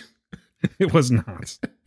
I got really stuck on the end because uh, when they walked off for their encore, they stayed. It was Axl Rose, so they stayed off stage for a good. You know what? Honestly, I was on acid, so it could have been thirty seconds, but it seemed like it was fifteen minutes. And Jesus. They had, uh, you know, they spell their name Guns and then N, the letter N, and then Roses. So they had like these lights that were just going Guns, N, Roses, and the crowd kept doing it. Guns. That is so cool, dude. Not on the trip I was on. It wasn't. Oh, yeah. okay. I can't explain it, but it did not hit me right. Dude, that is such a good idea to put your lights. And especially they were like the Slash was just it's just the whole dynamic they had was at the perfect perfect time, bro. Perfect time for kids in my junior high. They thought they were I mean, a few of my friends like waited in line for their albums to be released. You know what? I'm sorry. I was still looking on the whole use your illusion thing. And he did a good job of mixing those songs up where you had to buy both. Oh, really? Yeah, because it's they're not, and this is just my opinion, of course, but they're not great albums. But they have super strong songs on, like several of them, and then some of them are just trash. I don't know, trash Now- is a bit, bit rough, but do you, were there enough songs to have a double album, or could they just put that on one CD? well, no, they have. Let's see, Choose Your Illusion one has sixteen songs, Jesus, I didn't know and then that. Choose Your Illusion two has fourteen songs. Dude, that is so many. I did not know they recorded 30 freaking songs. And when you send out 30 songs real quick like that, you know what's going to happen. You're only going to get like maybe 10, 15 songs that are good. dope. If that. Maybe. If that. I mean, I haven't heard anyone in recent day, like recent years, being like, dude, I was bumping that, oh, that old Guns N' Roses CD. That mug is fire. I haven't heard that. Appetite for Destruction, my friend, is fire. You think so? Oh, I think so. Absolutely. Welcome to, could you name every song on that album? Uh, I could try. Let's go. Pull them up. It's been a I'm long time, dude. I can't wait to do this because I don't even, I mean, I don't, re- I remember Welcome to the Jungle, but Appetite. I won't get them in. I don't. Let me see. Maybe I will. Maybe I'll get them right. Will you give me hints and then I'll tell you the name? oh, no question. No question. Okay. We're not, this has been how many years now? It it's been a hot minute. 1987. Yeah, but I mean, I've. All right, go When's for the last time I listened to that album? It's been a long time. Ooh, right. there's 12. Welcome to the Jungle. Uh huh. Uh, it's so easy. Uh huh. Mr. Brownstone. No. Uh, It's at it's at after it's the evening. An Oh, Night evening Train. ride. Night Train. There Night Train. yes. Uh-huh. yeah, Night Train, and then Mr. Brownstone. No. Oh, then I don't know. If someone's chasing me, they're what? Oh, they're out to get me. yes. Okay, yeah, go on. And then you were right, And then, yeah, see, I told you. And then, uh, Mr. He- Brownstone. yeah, Mr. Brownstone. And then Uh, uh God. Um, we've been dancing, Mr. Brownstone. Um, another famous song. yeah, a sweet child of mine. No. No. Take me down. Oh, Paradise City. Yeah, I got. I'm all messed up on the order of those songs. Yeah. But so it's, it- but hold on, maybe I can just do it and at least get the song. So, absolutely. Par- yeah. so Paradise City. Um, uh, God damn it. I can't think of them. I'm having a brain fart. That's okay. You know what? I'm going to live with that and I'll be all My right. Michelle, think about you. Sweet child Yes. of mine, you're Yes. crazy. You're fucking crazy. Yes. Anything goes and Rocket Queen. Rocket Queen. That's I've the one I was trying to think of. Rocket Queen. Rocket Queen, Steve, is a song that if you listen to it, you Uh-oh. can hear Axl. So they say Axl Rose apparently snuck a woman. Doesn't really need to sneak. It's it's Axl Rose, but he brought a woman into the studio, and during the uh, guitar solo, you can hear him screwing this girl. Oh well, according to uh, Wikipedia, it is not a rumor. He did this. Yeah, Her name was Adriana Smith. It's cold that they dropped her name because she might be married right now. And then she lied to her man and was like, you know what? I only uh, only once. Oh, bro, she didn't tell him. No, she can't tell him it's Axl Rose. Hell no. Especially like, why not like Bret Michaels now. or somebody, or at least Slash? Gee, gee. I it, it- let me tell you something. Number one, you know what? I need to change that mindset because I've been listening. Oddly enough, there's this there's this, there's a podcast. This podcast with Holly Randall, and she interviews current and past porn stars, and they talk about their relationships and marriage and how they deal with having children and and I'm like, I these these men are so confident in themselves and totally okay with what their woman do, does for a living or did for a living, and they're like, yeah, whatever. She was a porn star. Next question. She's a father. She's the mother of my child now. I need to chill, G. I'm the only psycho for sure. For sure. I'm not arguing. So maybe if if she did, if I find out like, hey, Belle was like, hey, I met my Axl Rose backstage. We had a flabacaraba, and then it was over the next day. I'd be like, I just got to deal with that, man. Now, if it was Lenny Kravitz, I'd be like, I don't know about this. For real. So Axl Rose is okay, but Lenny Kravitz isn't. Lenny Kravitz, like that's You see what my man's working with, though. So you, you, you, know what I'm saying? You can directly compare. Hey, that's the tough part. Oh, Lenny got you beat. Gee, when it's flopping and hitting the stage. Yeah. oh, gee, I sat on my ball yesterday.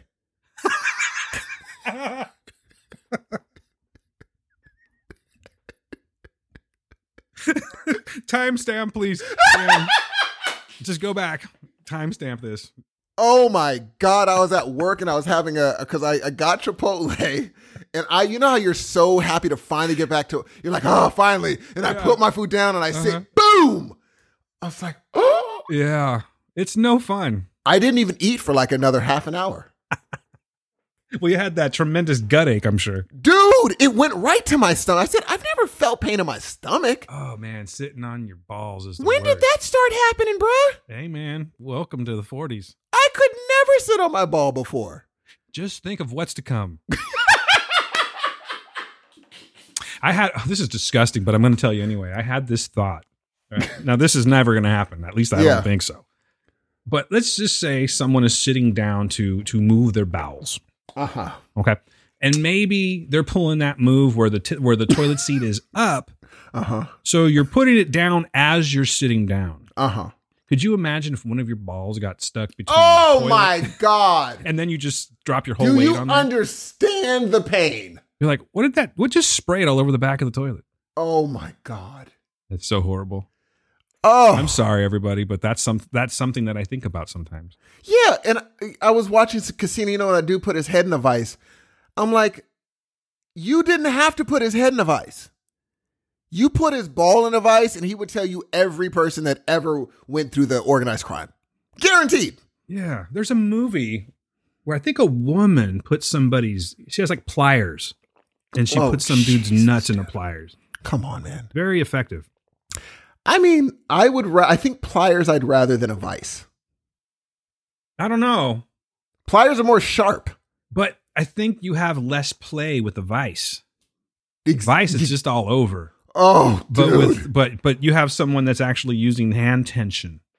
you know what? so they right. can get it just to that just about to pop part. Oh No, god, why are we talking about this? And what if if your ball pops? Does is it like an egg and liquid comes out, or is it like muscle? It's just a bunch of fibrous tissue. Oh, you've seen inside a ball? I've seen inside a ball. I didn't know. I'm gonna look it up on. Just look, gonna you Google go. Uh, you know what? For the kids, Google. Okay, cross section of testicle. I'll do it with you. cross 2022. Section. We're educating people. testicle. Oh, apparently a lot of people. Images. Yeah, it does come up kind of quick, huh? Oh, Oh, indeed. oh, this is a canine. Kind of looks like a bunch of uh, tomahawk ribeyes all flayed out. Jesus, dude. Ow. Yeah, there's a lot of there's a dude, lot I'm of, not getting snipped. there's a lot of ball there, dude. Jeez, Louise, man. Hmm. Holy smash. Oh, don't even say smash. Yeah, Dan, I didn't know that. I was always wondering. I in my brain, you cracked and stuff came out. Oh, I'm sure something comes out. I mean, your soul. Yeah, and a yelp. Oh, there's the ball. Oh, that's a bovine. Why do they have so many canine and bovine? They don't want to show human ones. Maybe you have to put in human testicle. I'm gonna have to because I, I, oh, you know, I get it because this is what they most likely would do uh, a, a you know cross section with. You know, honestly, I didn't even type in human testicle. I don't even know what kind of testicle I was looking at. There it is. I wonder how many people are doing this with us right now. what were they talking about? Here's some nice balls sitting on your balls. It looks kind of like a kidney, a little bit. Are, are we done talking about balls now? Can we move on? Oh, his balls to Wikipedia. There it is. While you're looking at balls, Steve, here's Axl Rose screwing a woman.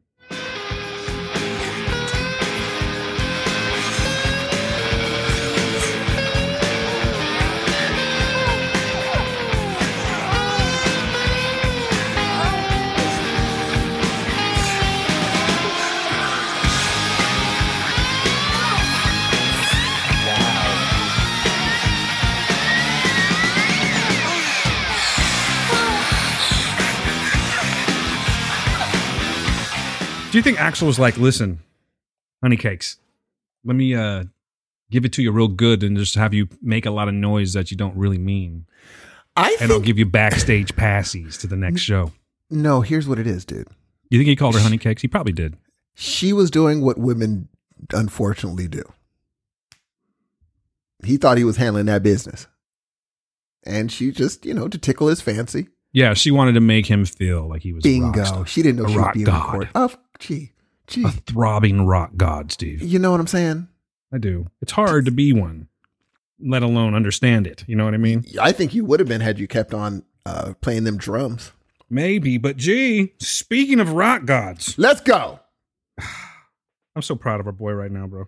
If I say the name Daniel Dominguez to you, does that mean anything? Um, it means Farouk. It means Farouk, exactly. But it means more than that now, Steve. Hit me with it. Have you ever heard of the band called Soulfly? No. All right, there's a guy named Max Cavalera and his brother Igor Cavalera. They have this band called Soulfly. They were formerly a band called Sepultura, and they actually broke. Well, they separated, and, and now there's a new Sepultura, and they're not great in my. Oh, opinion. Oh, opinion. you know the you for real know this band. for real? Yeah. Oh, wow. Now, once Sepultura disbanded, they became Soulfly, which is very Sepultura esque, rather. Back, you know, like their sound sounds similar to when the other guys were in the band. Anyway, they're famous. They're they're huge. They've been around forever. Your boy is opening up for them in Fresno. What? Farouk is opening up for fucking Soulfly, G, and I can't, I can't handle it. I imagine you're gonna go. Oh, I'm gonna be there for sure. There's no way I'm missing this, dude. No way. I, you know, the thing is with Soulfly is like I, I, I like them. I don't listen to, I don't buy all their albums and stuff like that. I don't know all their songs, but I've seen them several times, and they kill it every single time I've seen them. Even as they get older, they still kill it. But your boy, he's playing for him. He's opening up for him, man. You officially know someone like that you'll be hanging with after. Like and, ain't even know. that. I'm just happy for Daniel. That's So what am I, man. Daniel, if you're listening, and I know you are, so I'm very happy for you, man. That's a hell of a gig, I, and I know you're gonna fucking crush it. And I cannot wait to see Soulfly, and also the first time that I've seen Farouk. That's gonna be fun, man. How oh, many times you seen Soulfly? I don't know, three, four times. Dude, how did you even get introduced to them? They were Sepultura, and then they broke up, and then I read a lot of metal magazines, and I found out they were forming Soulfly, and the rest is history. Metal magazines. That metal makes sense. magazines. They don't. They still have them, but they're not the same because you have the internet. You know, Oh yeah, if you could just get on the internet and find out what happened to these people. That's true. it's just it's not the same. But I really miss the act of going into a bookstore or even the grocery store, and you would see like Kerrang magazine or Were you subscribed to these, or would you just buy them when you when you came across them? yes, it just depended. I, I bet you they still got metal magazines at Barnes and Noble. They still have them, but it's just not the same because I don't go looking for them anymore. I can't remember the last time I bought a paper magazine. You're not even into the metal scene like you used to be, huh? And that's true. That's very true. I'm out of touch. You're out of touch. And you're out of time and stop stepping on my joke. but Steve, I am out of my head when you're not around. Oh, oh, guess what, G? What's up? So I put out a anyway. I'm not. Someone brought this to mind. I'll say. Okay. Um. So your kiss is on my list, right? Well, thanks, bud. oh, yeah, the song. Uh huh. The song. Gotcha. I never realized that it was like your kiss is on my list of the best things in life. Yeah. I said, "Oh, that's beautiful. Mhm. That's a beautiful song now to me." It's like Deer Jerky, Sex in the Shower, and your kiss. All good things.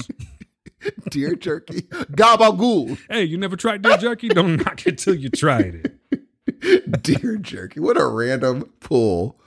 Have you had venison? Uh, probably. I just don't remember it. I remember having some gamey meat. It was very gamey. I had bison. I've had bison. That's good stuff. It was pretty good. Huh? Bison burger can't beat it. I I will say that it was it didn't blow my because when someone is like, "Oh my god, wait till you taste this bison burger for like weeks," and then you have it, you're like, "It's good." I wish they wouldn't have done that, and then I would have been like, "Oh wow, this is pretty good."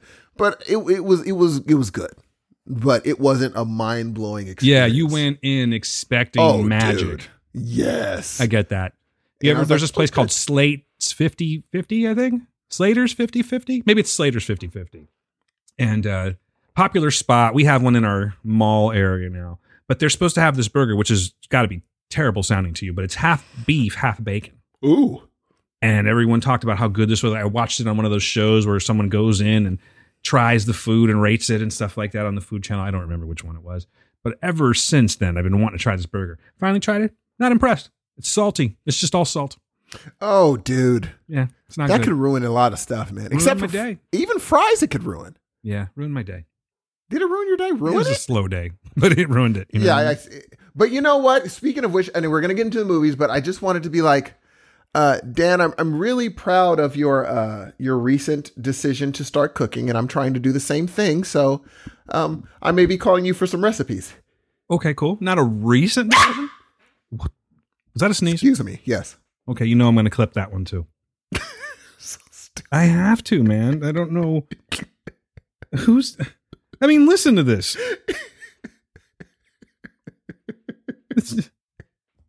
I think my uh, soundboard is going to be nice to you today. Okay. make me Good. Good. That was out of nowhere too. I didn't even feel it coming though. Oh, that was something else, man. Man, I I know I've I've made people jump in the theater. I saw like three people jump. You sneeze like that in the theater? I can't I can't hold it in sometimes.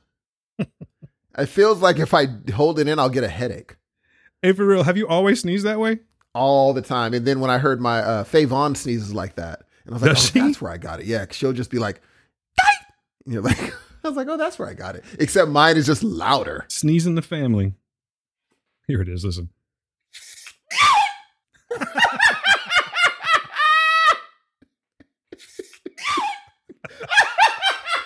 What's the thing at the beginning? One more time.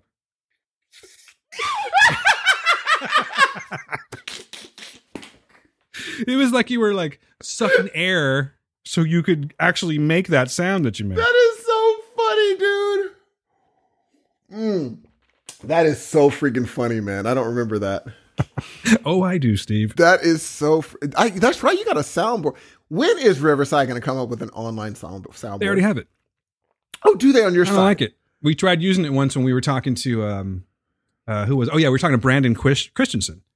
Oh, you didn't like it. That's right. No, because I was like, all right, uh, you know, be good to yourselves. They were playing, and I did the thing, the outro, and it fucking blasted his ears out. Do you remember that? I guess you don't, but that's what happened. Here's what I will tell you. I've noticed that he's been getting some love.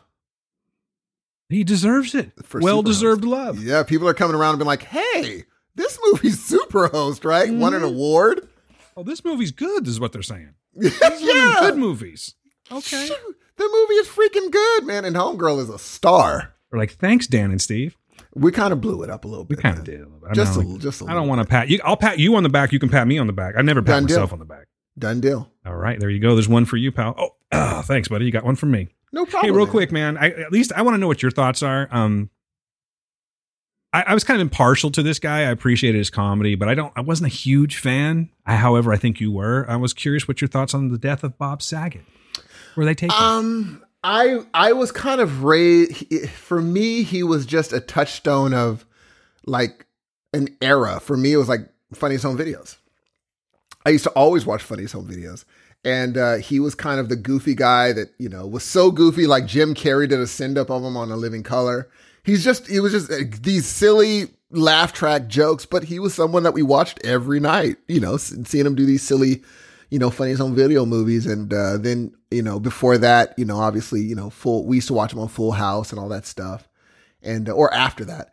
And, you know, he's always just been in, like around. And then later on in stand up comedy, you realize how in the, in the, you know, groove he is with stand up comedy and how stand up is so much different than what we're used to him. He's just always been a nice guy. and boy, was he filthy. He was filthy comedian. filthy. Always not every, but everyone that has anything to say about him is just like he was the nicest person, and that says everything you need to know. Like, No, he was just nice to everyone, everyone, and so it's just sad. And I think as we get older, like you were saying, you know, things like this when someone is trending, the older we get, the more we're gonna be like, oh no, I know. every single time, man. And it's just, it's a freaking bummer, man. It's a freaking bummer, you know, when like people like, you know, heavy hitters like Sidney Poitier and Betty White and these people are just going. And, and it's not like they were so young. No, you're just getting older. Yeah. You're just getting older, and people that have always been there in your brain Yeah, are these- not these- no lo- are no longer there. These staples in your Yes! it's they're just gone. I mean, like, I mean, I don't even want to put it out there, but there's just certain people that I just I'm not Oh, ready to see go. You know, Dude. Dude, and I think that- about that a lot. I don't know why I do, but I do. And but, but like someone brought up, they're like every think about it in 130 years, no one that are, are existent now are going to be on this planet. Our planet is going to be brand new. I was like, oh my god, you're freaking right. It's like yeah, everyone's brand new in 130 years. It just happens. I'm like, I mean, yeah, when you put it like that, like, yeah, brand new people. Yeah, it really takes the importance out of it, huh? That's what I was thinking. I was like, oh, I never thought of it like that. Yeah. It's like, yeah, no one that's here now is going to be here then. We're just brand like little marks people. on a chalkboard, just to get erased sooner or later, and something It- new will pop up. dude that's what's in it and the, the thing is like when i go see these uh we were in the tower district and in the old fig and they're like yeah these these houses were you know built in 1950 and i was like jesus i wasn't even here i wasn't even here. These walls have been touched by probably clan members. This is insane. And then someone's gonna one day someone's gonna be like hey this house on this street owned by me right now be like oh it was built in you know 2000 you know 9 and it's just like jesus. Wow, was it haunted? it's gonna be Looks like it scary could be man. haunted. Time goes so fast man i mean I, looking at your when i was looking at your uh oh we got to get into that by the way um when i was looking at your escape your your picture on facebook i was like dude look at the kids they're just growing man Yeah, they've towered. Ben towers now. dude dude Do you see what I mean? Now he just looks like a man. jesus Yeah, when I was saying, I was like, eh, he don't really look like a little skinny boy anymore. He no, like he's man. he's he's the yeah he's he's he where do you get the the height is just there man like yeah, Jesus. I'm just glad it's there for somebody. I mean your daughter's not short No, well, yeah, she is. isn't she as tall as your wife She's tiny. oh she has an She's outgrown She's gal a petite young lady.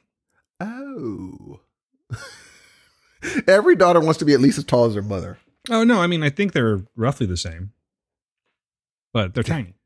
I mean yeah I mean it's better than you know I mean it's it's uh now she's uh, not gonna have to do uh, the whole oh my weight. She doesn't have to worry about that. She doesn't have to worry Don't worry, she'll find something to worry about. College, we went college. to, we went to a, uh, an escape room this evening. yes dude before we start talking about movies and stuff. I know eventually we will get there, but yeah, we went to uh, an escape room for the first time. Ben, however, has been I think that was his third one, and uh, I don't know if you looked on the the picture itself, but he was the MVP of the night. Look Man knows how to like. If I ever get stuck in a situation like that, much well, much like a, a real like what was that movie? Escape Room was what it was called. Mhm. That's the guy that I want to be with. Is Ben. He is the guy, you know, the one that's like, okay, and he'll like figure it. Out. He'll all say it out loud and everything, and then like we go, oh yes, of course, he's that guy. You don't want to be in an escape room with me, Steve, That's not true. dude. I was like, ah, ah, um. Actually, I got two clues. I got two clues right, or like I, I don't uh, even understand how puzzles, whatever you want to call it. Do they Well, just this one throw you was in a room? called- okay, go for it. Tell me. This one was called the Temple. And we chose the Temple because it was the apocalypse, it was murder 2.0. But anyway, the Temple one was kind of like for novice people, but it's also family friendly and it's not easy. So we chose that one. Five of us went in there. And it's pretty cool, man. You walk and they kind of tell you what to do. You know, there's like red dots on certain things. Don't, in, in other words, don't move this or pick it up because it's not supposed to be moved. And then there's other, um, they give you these clues. Like there's a television up there. So you watch this thing. It talks about how you've entered this, you know, this temple and you have to find your way out or whatever. And then it just starts, it gives you three clues. And you can call they're watching you the entire time, which is probably a pretty fun thing to do, I think. But they're watching you the entire time. And if you need a clue, you just shout out, hey, let me get a clue. And then like one of them will X out and then it'll tell you something. And uh, the whole purpose of this one is we had to find this gem and put this gem into this gem holder so that the door would open up and we would get out. We had an hour to do it. Like I think most of them are an hour to do it. And you know what? Those things truly depend on teamwork, dude. That's the only way it's going to get done is with teamwork. Because if that one person's trying to do everything and everyone else is just kind of like flailing around, might happen. Yeah. You might get out. But we came very, very close. And I would be lying if I said I didn't get one extra hint because we were at the part where it's like, we have six fucking minutes left. And we're really pissed off because the place is now a mess. We've opened up all of the locks. We've, like, we found a trap door. We, we put something in the wall and an actual trap door opened up. And then another thing opened up where you it this this this uh door raises up into the wall and you get in there and there's like these ropes and stuff and you have to pull these ropes to match a certain level. There's like tape on the rope and you pull one piece of tape uh, rope down to match the tape. And when you do all three of them, you end up with this combination. And the combination goes to this other, it could be one of 10 locks. And when you finally get the lock, it has another one. It's just, you're just jamming the entire time. So much fun. So much fucking fun. I was in Do a you kind of a think bad you would have eventually figured it out having no clues? Um, yeah, I mean, I think so. It's just that in an hour, probably not. There's a lot going on, and I'm not saying that people can't go in there and just not, you know, like kill it. But as a novice, I I want to do it again. I'll put it that way. It's kind of uh, it was more expensive than I thought it was. But How much was uh, it? It's about thirty bucks a person. Now tell me this: Would you open an escape room? Would I open one? I don't know. I don't I think, think so. that's. It seems like it would be the easiest business to open. yeah, but it also seems like a business that could go down. Like, Yeah, because once you already did them before, you're not going to return. or let's just throw COVID in the mix. Damn. You know, oh, you so y'all were all masked up. Yeah, we were. Well, we got to unmask when we are in the room. Again, the Cal- the California mask logic. You got to keep that mask on, Jack. But now that you're in, feel free to take that motherfucker off. That is. Uh, uh, so you think that maybe like is something I could. If I took bail, do I need another person? uh, not necessarily. Oh, dude. In all seriousness, Gail and I would love to go do that with you. We that just go to the middle one. Freaking You, fun. you've already done that one, so we'd have to go to another one. Or, but that's just one place. I've only done one of the rooms in one of the places, but they have them all over town apparently. Oh yeah, they have one in Clovis in the same shopping center. Look at this uh, guy, all Clovis friendly all of a sudden. Ladies and gentlemen, if you've been listening long enough, do you realize that the man has said Clovis on every single episode that we've had? Unfortunately, so far? that's where I am a lot of the time now. Yeah, mhm. You know, that's to be the. Gonna be I was in the snow today, See what Clovis is doing to you? dude. We Took had your pic- ass to the snow. pictures in the snow, Oh, that's disgusting. Bro. Let me tell you something. And this is Oh, this is cold. this is a bro. I went out there and I was like, you know what? I'm just gonna take my nice shoes. Ooh, I don't have boots, so I went out there. Listen, bro. your feet all wet. listen. And there was a guy coming out from doing pictures, and I was like, dude, you wore the wrong shoes too. He said, yeah, just brace yourself. It's like, don't do it. Dude, his wife had a nice dress, but her, you could tell she was free, shivering because her legs were, the, the, the snow was like two feet deep. So you'd step and it was like all the way down. And soon, I like at first I was really cold. Then soon I was like, oh, my feet aren't cold anymore. And then I realized, can't oh, because I can't, exactly, I can't feel them anymore. Because out of nowhere, I was like, oh, they're not cold anymore. Thank goodness. I was like, wait a minute, I can't feel anything down there anymore. And so I just took my, I ran to the Steve, you, you took one for the team. Good for I you. did. I'm She such was- a terrible person. I hate it makes taking her pictures. so happy. So I'm like, she only does it once, once a year. She wants pictures, and so I'm like, you know what? I'm gonna give it to her once a year. Um, but it was, uh, it was, it was, it was fun. It was fun to see. Um, you know, all my friends. Uh, first of all, a few of my friends have cabins in Shaver. I still don't understand how they do it because they they they like are in the same department. How, do- how do you have a? Sh- sh- how- They own the cabin. Yeah, they own the cabin. I hate them. Maybe it's family. It's family owned. It has to be. Yeah, you own it. Yeah, because Sure. it probably was given down, passed down through family. Oh, you should go to my cabin. But I was looking around and I was like, you know what, dude? I really don't do this stuff enough.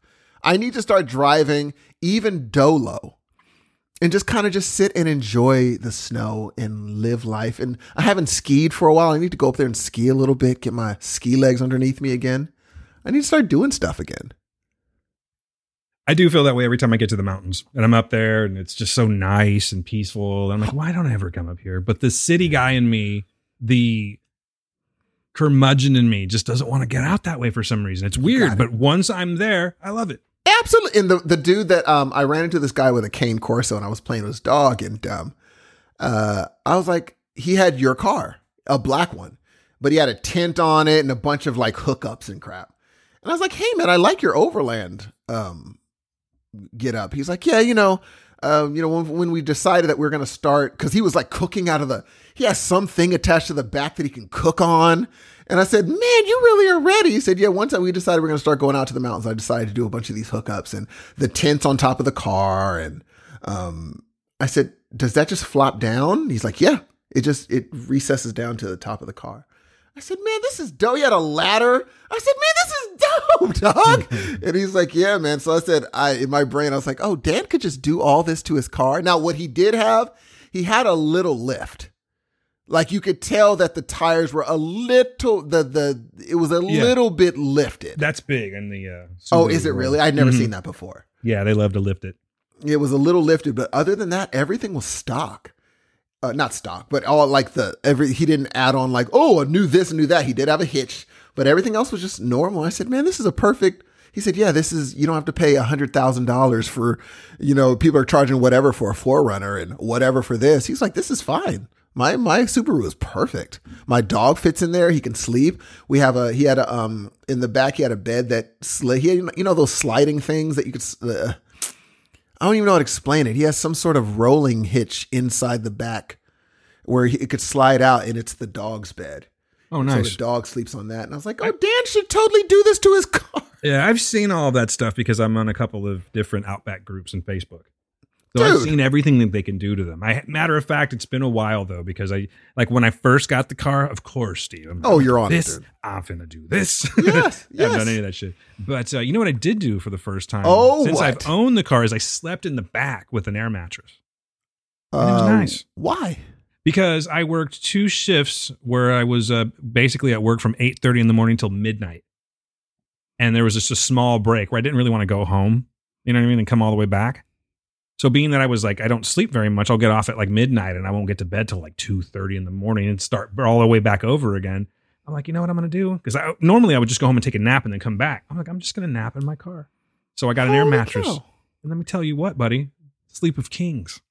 Where you? Did you crash out immediately? Yes, it's like Holy really, really crap. nice. I have comfortable driver's seat too. Like, I mean, I'm not talking about this particular time, but I've just laid the driver's seat all the way back. It goes all the way back, and I crash out on my lunches sometimes, and it's great. But this is a whole other thing. Like, How long did you sleep for?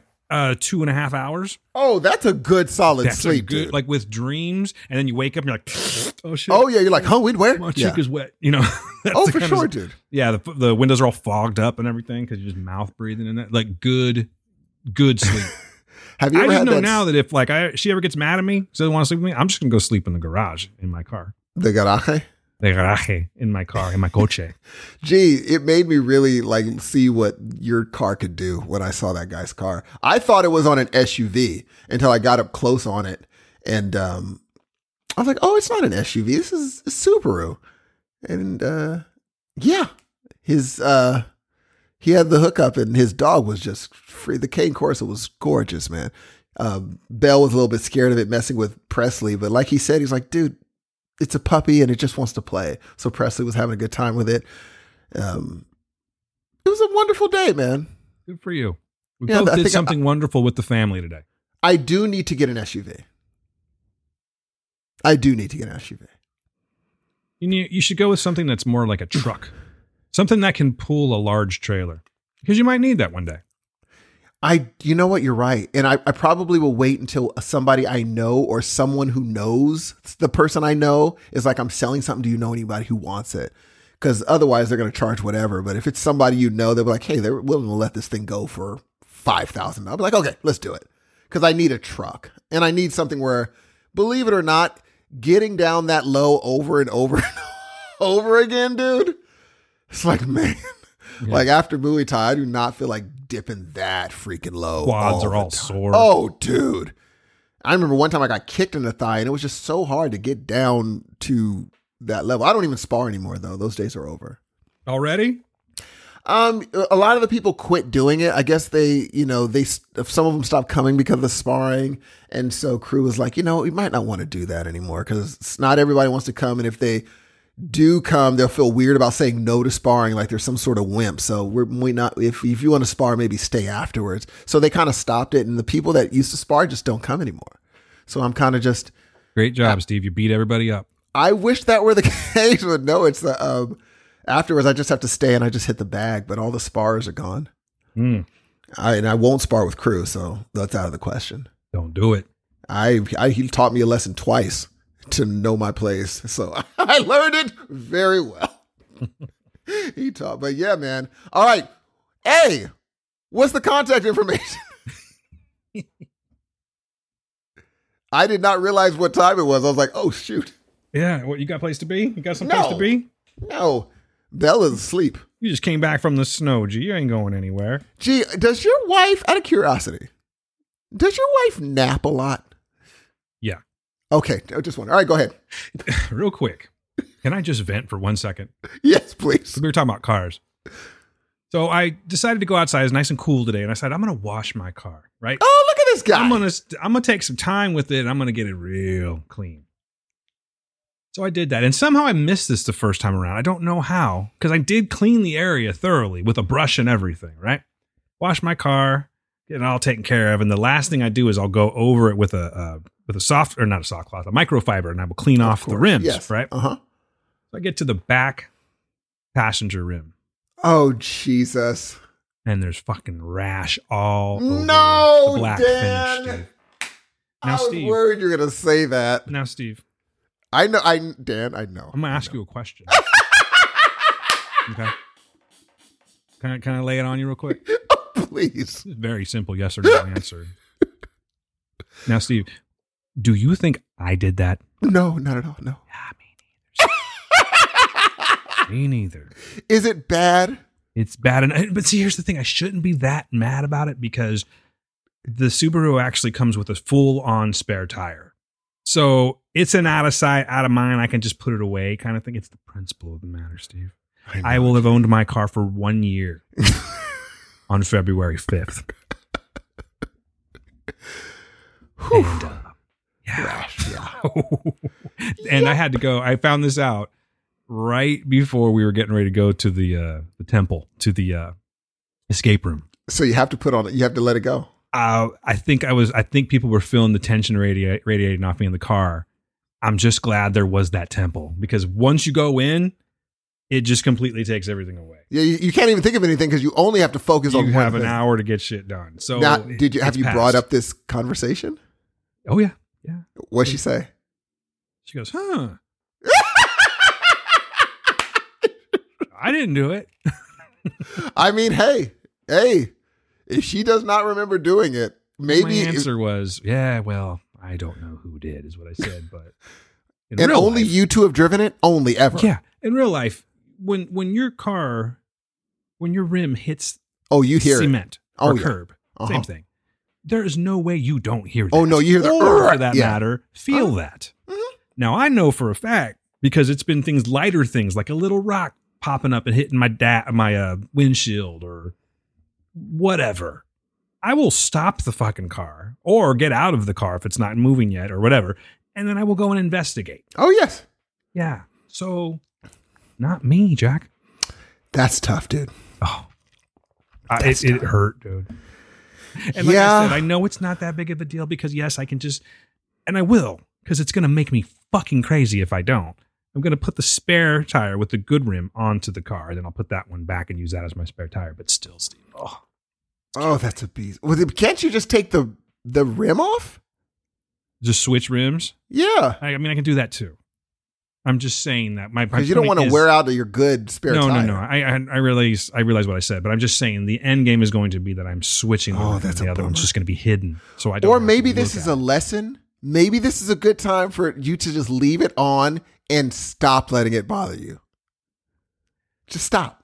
Forget it. It's not a big deal. That's- it's that's a not gonna thing. Happen. It's a thing. That's not going to happen, bro. You, I'm saying you, it might be a good time to learn that. Okay, let me ask you. Uh huh. Same situation. It's just Mhm. you and Bell. Yeah. What are you going to do? Dude, at this point, remember, I've already gotten hit twice. And I Okay. realize these are just things. Okay.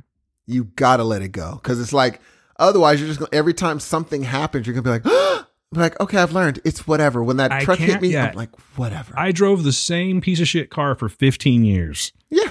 I just wanted to have a car for one year. It is, it- but it's still beautiful. No one's even going to notice I that. know, I know, I know. The I only know. time they'll notice is if it's spotless. These days where you made it spotless, they'll they. But we don't even look at the rims. We look at the rest of the car. Y'all, you know, the first time I go out now, someone's gonna be like, "Oh, what happened to your rim?" and I'm gonna go. Funny you should ask. Funny you should ask. My friend says I need to let it go, but do you have a minute? You should though. I already have. It just had to vent that because there's really don't no even switch. Don't even switch tires. I don't know about that. Don't get crazy. I wouldn't do it, man. You better slow it down a little bit, Steve. I can't believe you came with. I, I can't believe it came with a freaking full on tire. Full on spare tire with the That rim. is so dope, dude. yeah, well, That it is was. so dope. It was dope, Steve. I mean, Now you still, you still got a nice touchscreen car. Which I'm getting replaced, by the way, on Tuesday. What? Stopped working. What? I mean, it works, but like it'll just uh, freeze up. And I'm like, okay, that's cool. And they told you, they, they told me, they said, uh, you're going to have to go in for like firmware updates and stuff. Oh, like okay. like, Okay, cool. cool. Yeah, no All right. problem. So I took it in one time when I got the car serviced. And then guess what? They did an update. It was fine. So this time it's acting all screwy. I take it in to get serviced and they're like, oh, yeah, we'll handle this. It won't take the new firmware.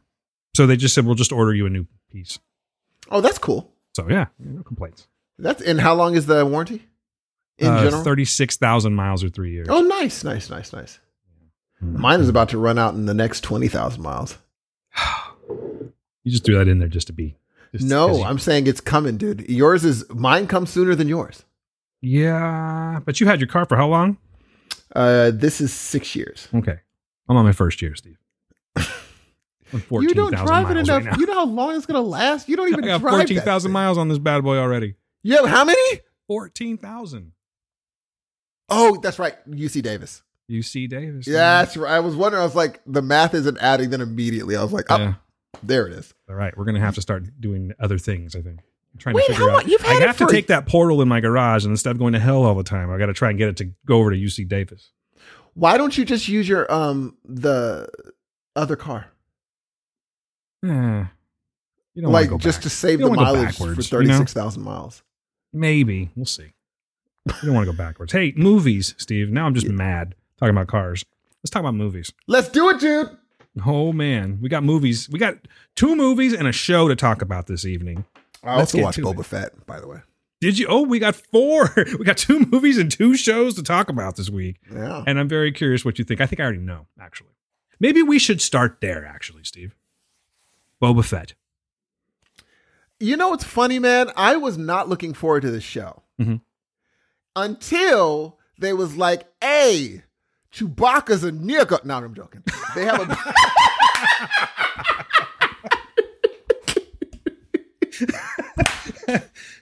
That's what the episode is called, by the way. I was like, wow, that's crazy. Robert No. Rodriguez is really going for it. Michael called me. He's like, "Hey, brother." I'm like, "Yeah." He's like, "They got a black Chewbacca." I was like, "What?"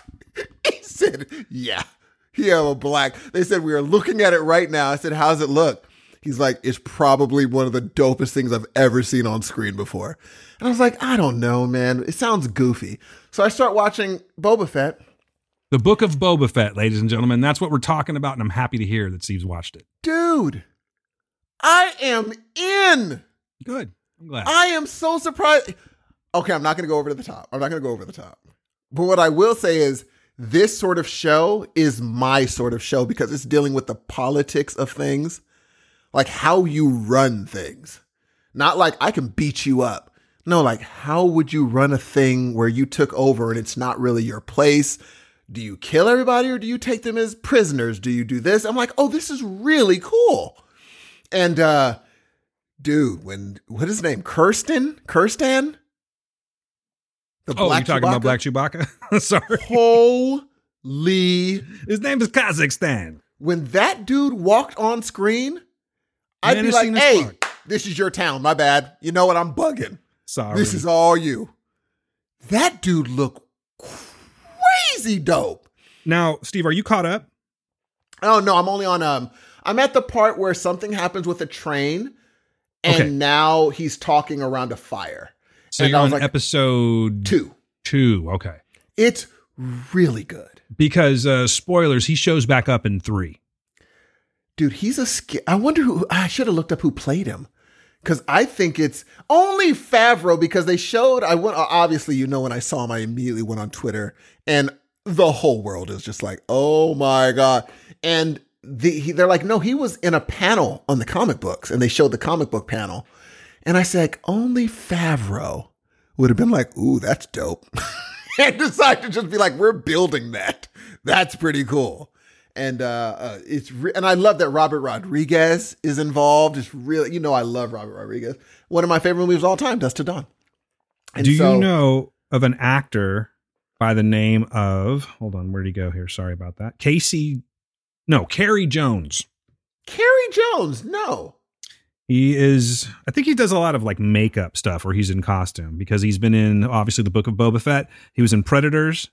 Oh, art department, makeup effects, special. Okay, so he does a lot of like uh, special effects and stuff like that. But he has played character things like the Scarecrow in 2019 Creepshow. Holy um, he was in. Captain. Excuse me, Captain. Uh, Captive State. Remember that movie? I do not remember Captain. It's like an alien movie came out in 2019. We talked about it. Uh, he's in the Orville, and Oh, every one nice, of these he has nice. makeup on. Um, but yeah, the character. I don't even know if I'm saying the name correctly. I think it's because I'm looking on uh, IMDb. Black Krrsantan. Because it's like two R's, right, and two S's or something. Yeah, it's uh. Hold on, I didn't even get the full spelling. But that, yeah, he's pretty dope. Dude, that dude is. Yeah, Black Krrsantan, K R R S A N T A N. And if I'm saying it wrong, I don't give a shit. very, very, very cool. Because I know uh, Michael's like, he's a Wookiee. And I was like, you know what? It does make sense that Chewbacca's not the last Wookiee in the, the universe. Oh Right? no, not by not by a long shot. So it makes sense that there would be another one. But whoever's idea, even though it's very, when, on the comic book panel, it's pretty much him. But the fact that they were like, let's build him, that is a fa Maybe it's not, but I think it would be a Favreau thing. Where he's like, I think we could make something with this this fella. I bet you it's Filoni. Who's Filoni? It wasn't it Dave Filoni, another producer. He's the same guy's uh, producer with with uh, Favreau and like uh, not Book of Boba Fett, but The Mandalorian Oh well, then probably and it could be Ahsoka, the either Ahsoka one. series they're doing. Dude, I am so happy that someone told me about the Black Chewbacca. Otherwise, I wouldn't have watched the show. That's, what got you, huh? Black Chewbacca. That's Chewbacca. what got me. I mean, because and because Michael immediately was like, "Bro, there's a Black Chewie." I said, "Wait a minute, wait a minute, I'm in." And so I started watching, and from jump, I'm like, "Dude, I love the." And and uh, the only thing I'm wondering, and I know you can't tell me, when he said my dreams are happening, I don't know if these are things that actually happened. And I know they're going to clear it up, and I'm I'm beginning to think, oh, this is actually real. This is really what happened, or is he? No, I mean, from what I can tell so far, we've got the little bit of the backstory. Now, here's the part that you is just going to like kind of go over your head, and in a good way too, because Star Wars fans are so fucking toxic. They are just the worst, the worst of the fucking worst. But sometimes they have good reason. I mean, the last, you know, the Rise of Skywalker would be one of those reasons. The last trilogy would be one of those reasons where it's like, fuck you, choked. But you know, this, since the Mandalorian came out, it seems to be like the the savior. Is there a savior for Star Wars? And maybe that's it.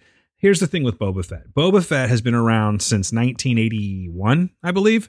Empire Strikes Back, and he's always been a man of mystery. You never saw his face. You never, you barely heard his voice. And then once the the the uh, prequel trilogy came into play, we now he was like humanized because we saw him as a kid. It's a clone, but humanized him. You know what I'm saying? Okay. but we never really like you go back to like say uh, empire strike no sorry return of the jedi he's still this helmeted mysterious person who's kind of Yeah. known to be a badass but the, in truth a lot of people got all of their extra you know um i don't even know if it's canonic anymore but basically all of their extra information on this guy from books and such comics where he was a badass we don't have that if we don't really read the books and everything. So now what's going on is, and I'm not one of these people I really could give a shit at this point, but everyone's mad because they have every time you see Boba Fett, he's pretty much taken off his helmet. You know Oh, what I mean? sure. So that mystery's gone. This merciless bounty hunter hunter who was able to like capture Han Solo and keep him, you know, in carbonite, blah, blah, blah, all that stuff. All this ruthlessness is now gone, and he's this man of compassion now he wants to run his town on compassion and respect and stuff and people that's not really sitting right with a lot of people. But again i don't even know if any of those books are canonic and we don't really know that much about him just your average star wars fan which i definitely consider myself even though I, i've you know been lifelong people get so into it and take it so far that i cannot include myself in that but there's just a lot of things that I didn't know about this guy, so I'm okay with it. I don't know if I necessarily would have picked.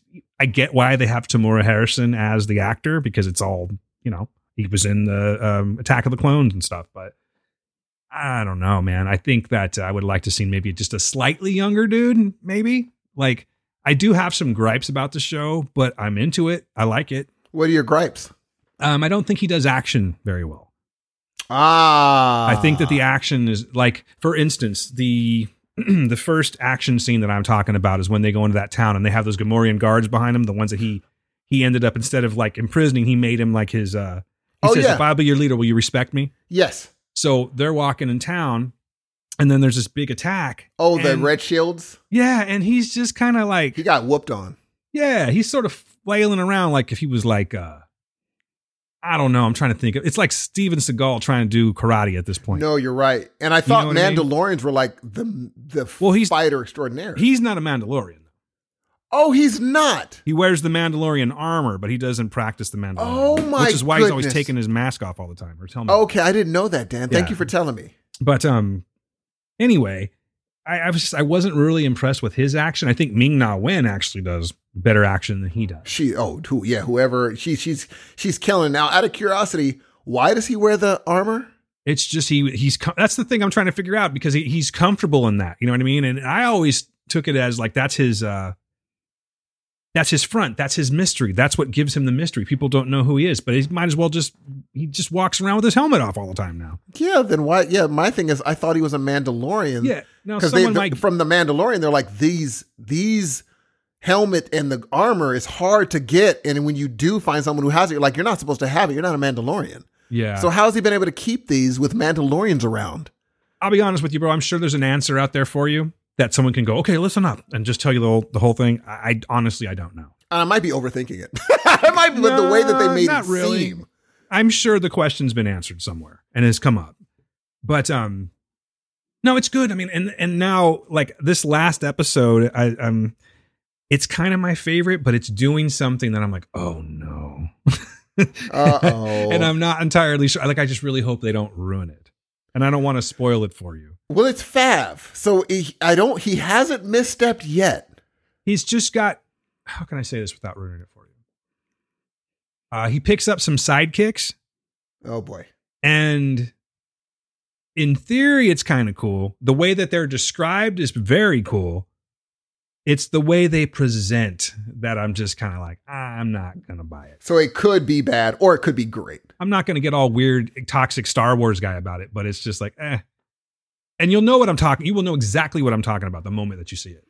I can't because I am a little conf- the only thing I'm in because the thing that I love the most is the fact that he's I don't think he's compassionate at all. I just think that he understands that ooh, if I let these people like live, they're going to be loyal to me. That's it. Yeah, but uh, the whole town, it's this crime town. It's all, and he's a crime lord. It's been run on threats and murder. That's true. So, you know, there's choices to be made to where you don't want to get stepped on. You don't want to be true. taken advantage of, told him. You don't want to lose respect. That's true. She was trying to tell him like, look, Yeah. you, you might want to let these dudes go. But if here's the thing, if he would have let them go, he would have k- got killed in that fight. And Gail pointed something out to me, not really going with what you're saying. Gail pointed something out to me, and now I can't stop looking at it. That dude has the whitest teeth. now you won't be able to stop. Wide or white? White. Do you remember that? Oh, you didn't watch Friends. Um, Yeah, when when Chan- when homeboy uh when, When Ross, Ross got his got- teeth, oh yeah, yeah, I got the bleach. he has them like that. I mean, they are bright. They might not be his. I'm wondering if he has caps or he just bleaches his teeth. Oh, or for sure they got for sure. They Watch though. The next time you see it, you're it's it's not something that they show all the time, but he makes this one particular face regularly, and you see his choppers glowing It- through his lips. Here's my problem. Also, is okay. So they're showing me this guy, and I still mind, mind just a little nitpick. They show me this guy that can fight like nobody's business.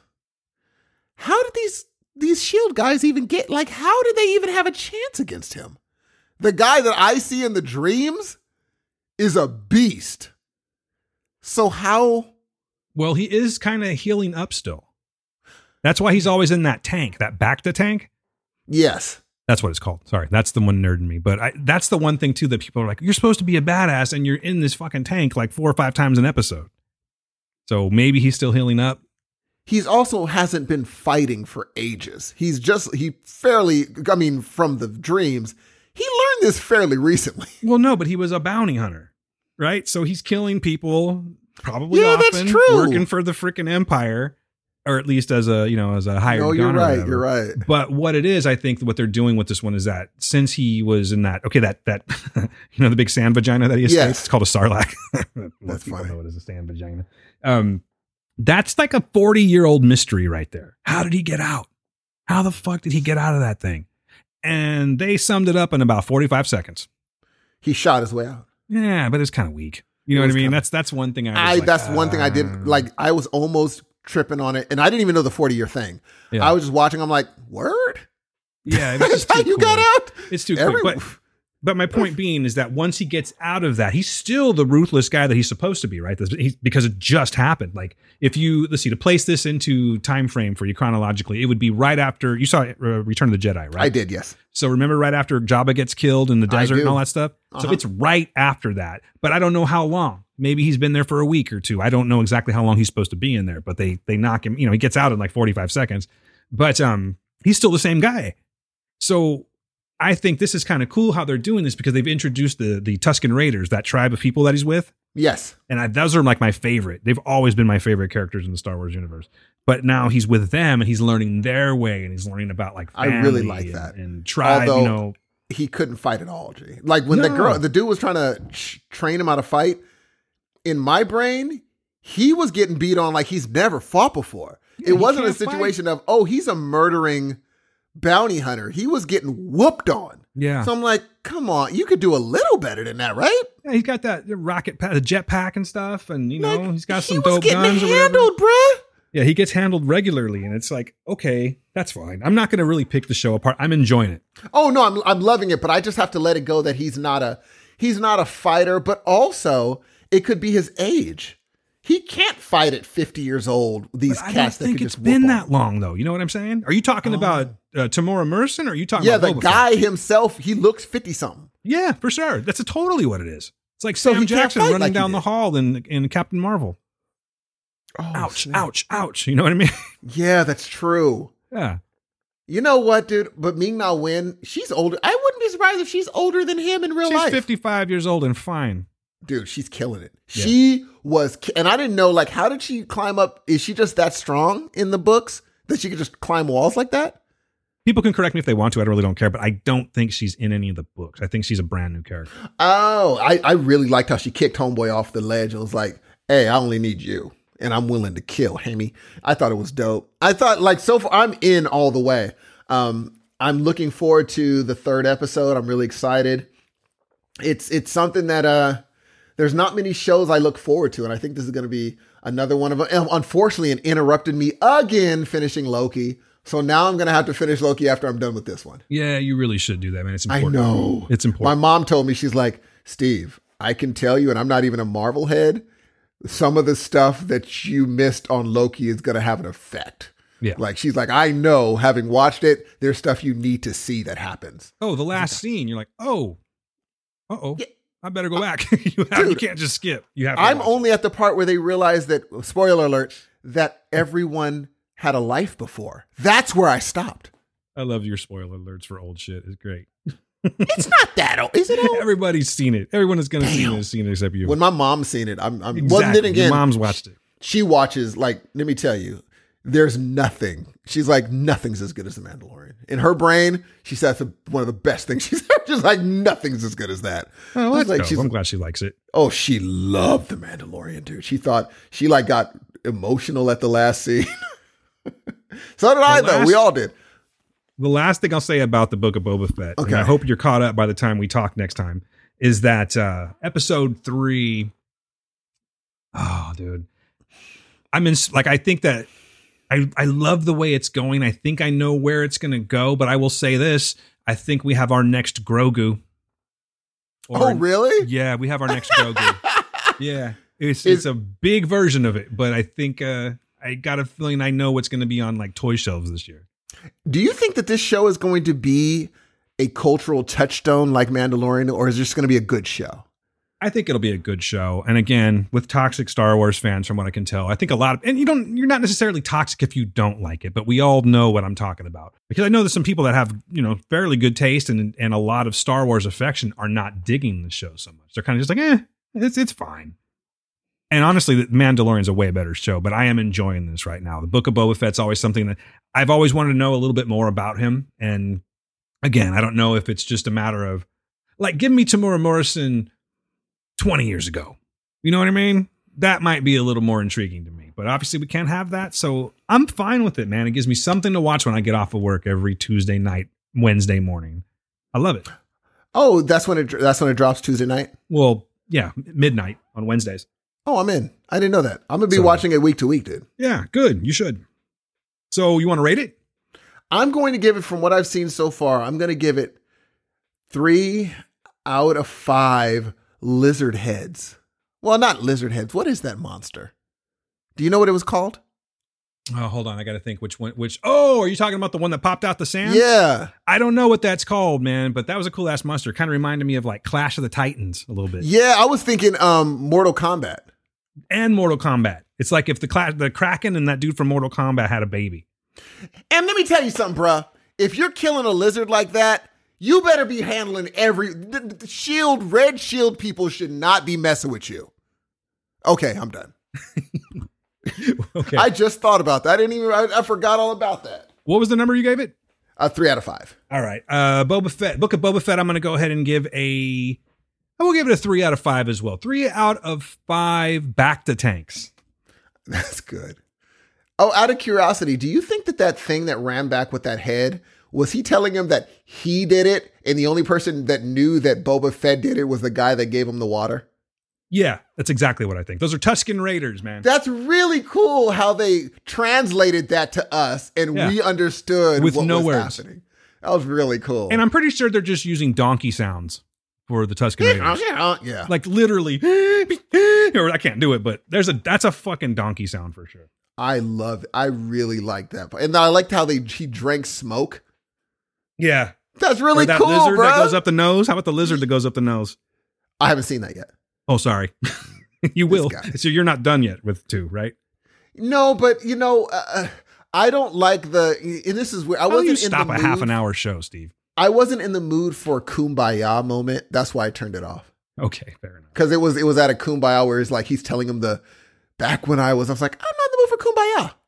So I turned out tonight after this after we talk, I'll go go in for because I smelled a kumbaya moment coming. I'm changing it up. Three out of five nose lizards. oh, I can't wait. Yes, sir. Shall we move on? Let's do it. All right, Steve, let's move on to the next one. This is something that you told me to watch. Now, I believe mm-hmm. you might be talking about this a lot this weekend, if I'm not mistaken. Or don't you have a guest appearance coming up? I do. And will you be talking about this movie? I will be talking about you this. will movie. be talking this movie, which is now I know why you told me to watch this movie. You ain't slick. You ain't slick, G, but that's okay. That's all right. Oh Let's no, no, see- no! I was I I watched this movie before I knew I was having to watch it this weekend. Oh, okay. All right. I watched enough. because you know me and Ben Affleck, dude. Benjamin Affleck. and by Schmorge Clooney. Let's talk about this movie. We are talking about The Tender Bar. A boy growing up on Long Island seeks out father figures among the patrons at his uncle's bar. This movie was directed by George Clooney, written by William Monahan, and is based on a memoir by J.R. Moehringer. J.R. happens to be one of the characters in this movie. Autobiographical Yeah. thing? It is Okay. Do you know much about this? I do not know about the book at all. Nor do I. So I'll skip that part because I did not do my research. But yeah, so Ben Affleck, Tye Sheridan, Daniel Ranieri, Lily Rabe, Christopher Lloyd, maybe it's Rob, and then Max Martini, who's a sleazy motherfucker. Let me tell you that much. And then also Rhenzy Feliz. Do you know who that is, Steve? I do know who that is. I remember from some DC or Marvel show. Yeah, it's from The Runaways. There we go. Marvel's Runaways. I'm like, who the hell is this kid? I- It was driving me crazy, and I had to look it up because he grown up a little bit, you know. he does look different a little He bit. does look a lot. He's still got that face though. I He's got that I saw him. I face was like, though. hey. Uh huh. But yeah. So anyway, the Tender Bar. Steve, what did you think about this movie? Let me tell you something, man. I'm not a big, massive, humongous coming of age type of movie where because I've I've if in my brain it's like yeah I, I got it I got it I know where this is going. But dude, this movie pulled me in so well. I think it was Tye Sheridan though. He was really good, man. Hmm. I think he was really good. He was fun. Um, obviously Ben Affleck, man. Come on, what are we talking about right now? I think the um the whole thing with the um him not being because most of the time you see this oh, he's a father figure. He's like a tough guy that can beat up everybody. Not the case in this movie. No, not the case. Takes a few. Takes a few, but not the case in this movie. And I just loved the believability of this whole thing. The little drops of wisdom where uh, Ben Affleck just didn't want to make it super duper mushy gushy and treat him with baby kid gloves. He was always just real with him. Mm-hmm. He treated him like one of the fellas. And the fellas treated him like one of the fellas. There's a part where he answered a random question in a puzzle, and they're like, one of the guys like, hey, this guy's a genius. Yeah. Where you getting all this information from? this kid's this kid's a genius over here. I was like, oh, this is fantastic. I just think it was a fun movie. I needed the movie this week. And I just thought it hit all the the note, even though it hits all the notes you think it's going to hit. Um, by the end, and especially Clooney with the cre- how he made the credits happen, I'm like, oh, this is very Ocean's Eleven, how they're closing in sections. But I just thought it was really fun to see. Um, that's the first time I really like watched credits for no end credit sequence. I just I ask you a question? Uh huh. What's going on in the credits? I did not watch. The credits are them just um, you know him as a as a you remember uh during the movie they all sat got together in a car and they went to bowl. Yes. This time they did the exact same thing, but they went to the beach. And it just shows them having fun at the beach together. And, you know, all of them, you know, playing with the kid and then, you know, playing fris- frisbee with each other. And then Ben Affleck holding the kid and talking to him and messing with him. And then at the end, they're all sitting in their respective chairs with their head back and just enjoying the view. And then the whole movie closes out. All right. This like, movie oh, was beautiful. very much slice of life.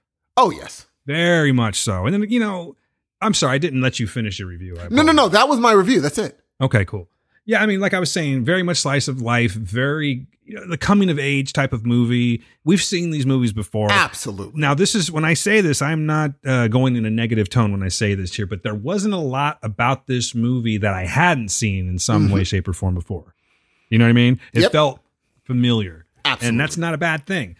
Affleck kind of chews the screen up out of everyone in this movie. He's definitely the one that is like holding it down, and uh, he does a great job, man. It's good to see him looking healthy again, even with He the smoke and a drink in his hand. You know, I mean, I understand why he's looking. shit. I mean, he's got to be. I know why he's lost weight. I'll tell. He being busy. shit, and that love don't cost a thing either. You know. Oh, I, mean? I like it. I like it. I mean, she's got to be wearing them out anyway. So. But it is nice to see him looking healthy again because, you know, if you go back and you look, not so much in his movies, but if you look at just like old pictures of him, we've all seen those pictures of him on his porch smoking. Guy looked a mess. And uh, so I'm glad that, you know, for Ben Affleck's sake, he's actually sober now or says he's sober and he's he's doing much better. He seems to be doing fantastic. Uh, as far as the movie goes, like I said, I thought he did a great job. He stands out. Um, the Daniel Ranieri kid really sta- stood out too. I think that for me, the movie carries very well until Tye Sheridan shows up. Really? I like Tye Sheridan, I really do, but and it's nothing. He didn't do anything wrong for me. Like I didn't, he didn't really take away from the movie, but I don't think that he. I don't know, man. I just felt like it really kind of slowed down once we got to that. I was enjoying. The, I love those movies where like the year was 1972, and then you you see the kid. You know what I'm saying? Like I love Yeah. that shit about the movies, and I was just really enjoying the young Jr. And then once we get to like the, I guess it's just because it's the it's the coming of age part, you know. Yes. How, and don't get me wrong when I because I'll tell you right now, I've been in those those like situations where like I'm just going to keep going back for more punishment, more and more punishment. When uh Jr. Oy, chasing after man, with whoever, girl, man. you know, um, as Sydney was her name, played by Brianna Middleton. Uh huh. You know, she was worth the chase. You know what I'm saying? I didn't know who she was. Yeah, beautiful girl. But, you know, treated him like shit in this. And he j- just kept dumping him. And then, of course, you know, the whole like, well, now she's getting married and she didn't tell you, but she was still fucking with your head this whole time. And it's just, I don't know, man. I mean, that was all, that was a very real thing. I liked the, um, the real stuff was what makes this movie for me. I mean, I love the acting and everything like that, but it's just that whole, like, just that kid that, like, you know, like, like it describes the kid has just been searching for a father figure and he's got a perfectly good father that he listens to on the radio all the time played by max martini in this movie known as the voice or his jr's father who Boy, I hate that son of a bitch in this movie. Ooh, he did a fantastic He- job. Yeah, if you want to like hate somebody, watch Max Martini in this movie because he is just the worst. And if you have like a, um, you know, a missing parent or something like that for all the wrong reasons, this might touch you. I'm not saying it's going to like trigger you or anything like that, but there's going to be some ver- some familiarities in here for sure. Um, I like that this movie is about family and how family picks you up whenever you're down, and they're just there no matter what. Take them or leave them. That's your family. And you know and and the the closer that you guys work together and and you know support each other that's how life's supposed to be you know and he's with this family of like misfits basically. Like these people really never made anything of themselves. And his mom's trying so hard to make sure that he goes to a good college and he keeps his head in the right place. And even more importantly his uncle is doing that too. Uncle charlie man is like his uh that's his lifeline you know if it wasn't for Uncle Charlie, there's so many things that I don't think he would have known just because he really truly was the only father figure for him. Oh, dude, when he read that letter of accept, oh, Yeah. I mean, there's some really in him, touching man. parts, man, and Affleck seems to be in every single one of those parts. he re- he, he real, especially that whole thirty dollar running gag. Yeah. He's like, "Where's my freaking?" He just hates his uh, uh JR's father, you know. He really hates him, dude. He re- and he, he hates him because he loves Jr. so much. He's Yeah, like, it's be- he's like, he's a perfect, he's a wonderful kid. Like, how, how? yeah.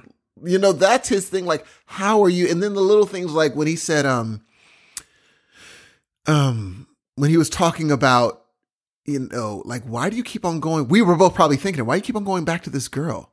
You know, what is the deal? She, she, do you have your crap together yet? We'll do that. And if she leaves you, then she leaves, bro.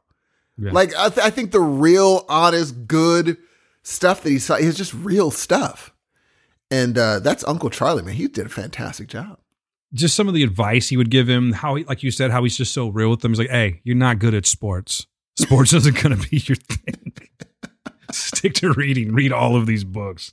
But he was real with them because you know it sucks. You know we don't like to say we don't like to tell truths to our truths to our kids because Yeah. sometimes it's just not the right thing to do. You know what I mean? You don't want to break a kid's spirit, but it was like Uncle Charlie was like, "Look, life is life. This is how it's going to be. You want to sit and try and focus on the impossible, or do you want to do something that you're actually good at?" And I kind of respected that about him because I think I don't think a lot of parents, you know, we make those decisions sometimes, but it's not something that we always feel comfortable saying. Uncle Oh, Charlie just didn't give a fuck. He gave him, and, and I love. But actually, how- he gave he totally gave a fuck. He totally oh no, he loved cared about. He really, really cared about him, and I like that. At the, you know, uh, not to ruin it for anyone, but there's a part where he got to see what his mother actually went through for him, and then he goes back home, and she's like, "How do I look?" He's like, "You're perfect." Yeah. Oh my gosh! I was like, "This is beautiful." He got to see you did that for me. You kept me away from that. And now I understand. You're Yeah. perfect. You look perfect. I just hate those movies or situations. And you know what? There's I wish there was a more movies and less like real life situations. But oh man, it just crushes me. A kid being left on a porch waiting to go somewhere Ay! is heartbreaking to me. It's always gotten to me. It's it's so true. And I mean, I've seen it happen firsthand, and it's just um, Ugh. it's just it's just something that I I mean I'm glad they kind of touched on that because it is it's it's it's used in movies quite a bit actually, but it always hits me for some reason. I did not have this personal experience. Like my dad was awesome and we did all Yeah. kinds of fun stuff, you know, fun Yeah. stuff together, but I've seen it firsthand in other situations and it's it Jesus. really sucks, man, you know? And It's um brutal. And and the mom coming out there and just kind of you can't really she the thing I liked about it is she they weren't super mopey with him. They're like, "All right, okay, come on in." yeah. Well, they, knew it was sit going to there happen. and they "Oh, knew you from the poor start. thing." They're like, "Nope, Yeah. let's go." And Uncle Charlie wouldn't have allowed it anyway. No.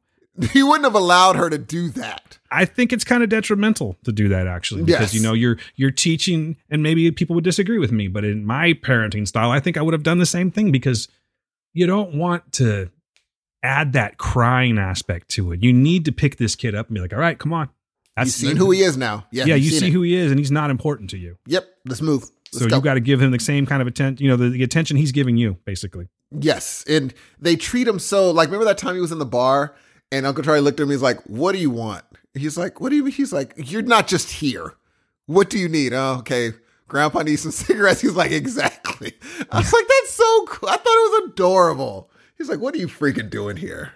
I know you're not just stopping by to say hi." It was, and he's like, "Don't don't let a man wait for his cigarettes." Great casting, by the way. oh my Lloyd. gosh, Christopher Lloyd, man. Oh, the father son uh, breakfast. Oh God. you see, that's what I'm getting at about family.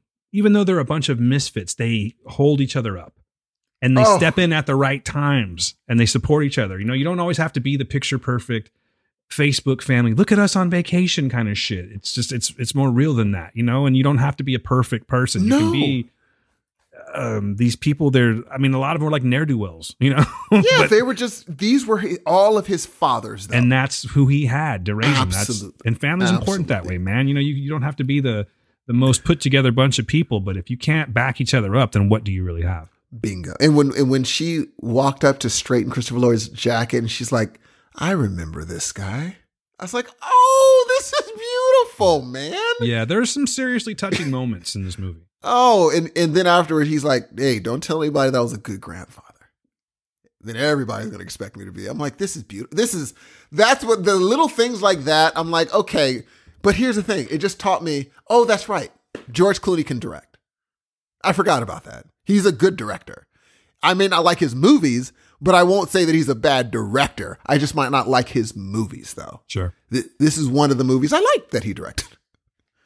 you know there's one thing i can say about the movie it's not really a knock but it's just more of like a i wish this would have happened i mean the movie is called the tender bar Mhm. i would have liked to see more bar in this movie Oh yeah. because I loved the characters and I loved the way that they again held this kid up and you know just they they kind of marveled at this kid. You know the scene where he's now an adult and he they give him the car.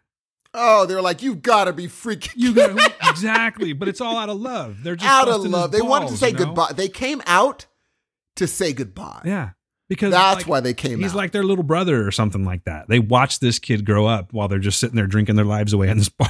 You know, and he can never fail now. Like if he comes back is like, I give up. No, you don't. Mhm. They will not allow that. They're like, Yeah. uh uh no, no, no, no, no. What do you need? And I love how Ben Affleck was like, get out of here. What are you still doing here?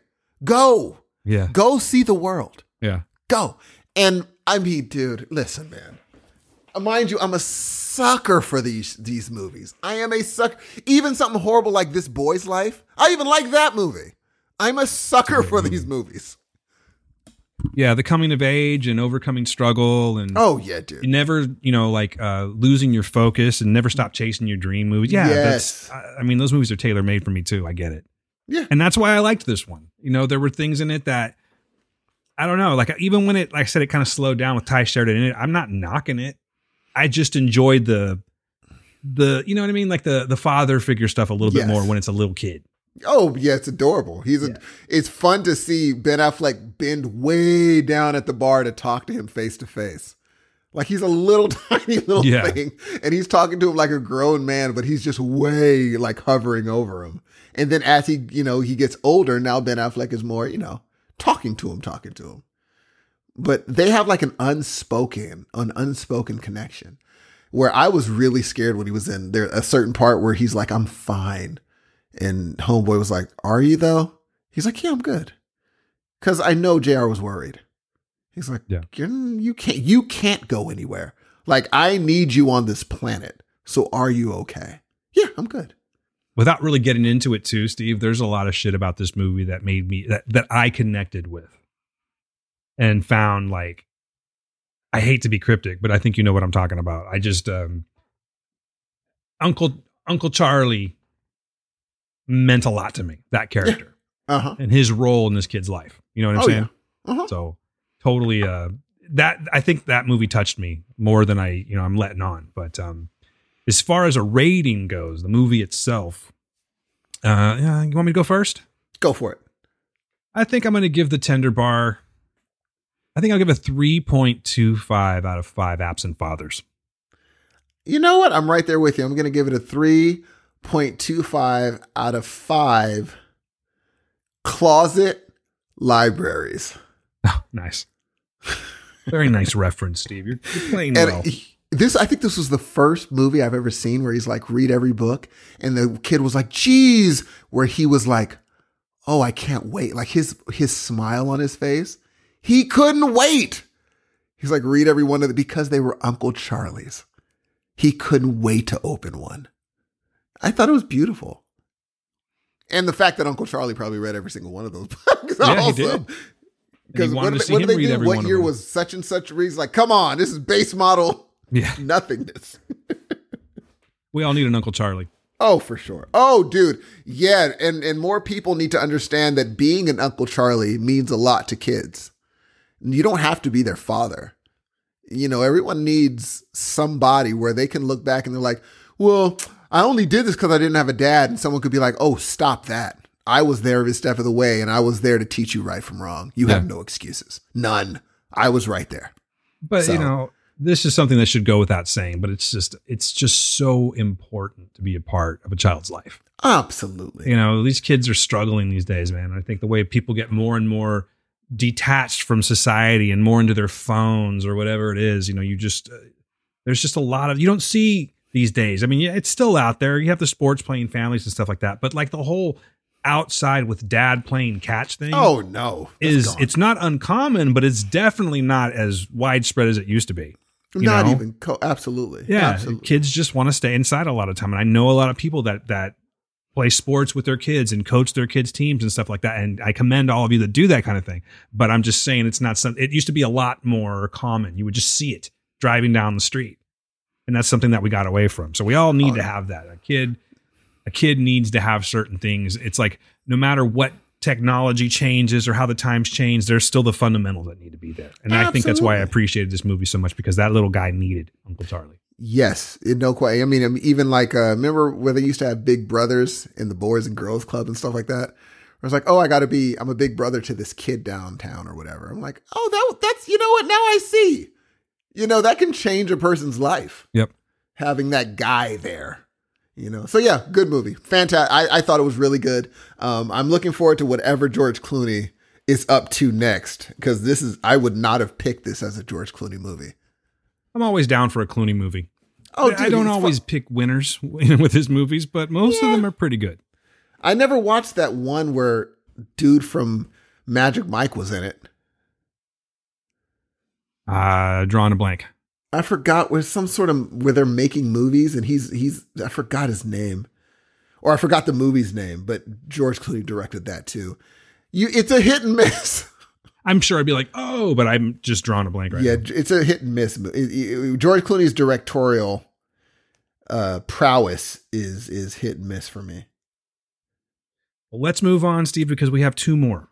Let's do it. All right. So the next one, I think we should end on a high note. So let's go. Woo. Let's go with one that uh, we both watched. You told me to watch this movie. And as far as 2022 movies going, actually, you know what? This movie came out in October of 2021 in Canada. But I'm thinking that it's for us, for North America, is it actually 2022? Um I don't know. I'm going to go ahead and just stick with what I'm seeing and call it 2021. But I happen Okay. to see this is the first movie in 2022 that made me go, holy shit. And just take that as a spoiler, whatever you want, but we'll talk about it right now. And the movie that I'm talking about is called Mass. Aftermath of a violent tragedy that affects the lives of two couples in different ways. Uh, very vague, and I'm glad it's that way. It's directed by Fran Kranz and written by Fran Kranz. Stars Jason Isaac, Martha Plimpton, Ann Dowd, and Reed Birney. And for the most part, just them. That's There's some other people in the movie, but but it really comes down to those four actors sitting in a room acting their asses off. dude. I mean, holy shit, this movie gets so real so fast that I I guess I, I guess I'll start. I, I just Go for it. I found myself forgetting I was watching a movie, if that makes any sense. Uh-huh. I felt like I was sitting like a fly on a wall watching two real couples talk about the hardest thing that they could possibly ever talk about. Oh, yeah. And it's like I don't know if is it a spoiler to say why they're in this room? Um, no, as long as like everybody, this is going to be spoiler uh, territory because you can't talk about the movie without talking about the premise. This is true. Yeah. So if you're really So- big on, you know, not hearing spoilers, uh, particularly for, for for the movie Mass, you best go ahead and fast forward For sure. I don't For know, sure. five, ten minutes or something like that. And let's get into it because um yeah, I don't see how we can really get around it without talking about it. Yes, true. So hopefully you guys have all heard the warning and you're now past this. But if not, or maybe you watched it and you're here again. Hey, welcome Yes. back. Let's talk about it. So yeah, this movie takes place basically in this church room, and it is about two couples. One of the couples, uh, they had a son who was killed in a school shooting. The second couple are the parents of the shooter. Jesus. and it is basically these two have been these two couples have corresponded over the course of how long was it? Was it six years? Yeah, it seems like it was a while. several years we'll say that. This kid's been gone. But they've been corresponding back and forth and they finally found a reason to and i don't know steve i don't know if i could do it. That's the thing i was putting myself into these Oof. roles i think i tend to fall into the martha plimpton role if i'm being honest but well, anyway she needs absolute. The thing is, she's. I. The reason she goes is because she needs to let it go. she needs to let it go She has to let it go. Yeah. And um, I mean, I, the thing is that, that I think these conversations happen in real life. That's the Oh, amazing thing. no it. question. And it's weird. The the couple. It's weird. Uh, the couple that ends up being the closest after it's all said and done. Right. It's like Jesus, and it's. I mean, dude, go on. Tell me your review. I can't wait to hear it. All I know is I sat down to watch this movie. I wasn't quite sure exactly what the tragedy was at the moment when I started watching it.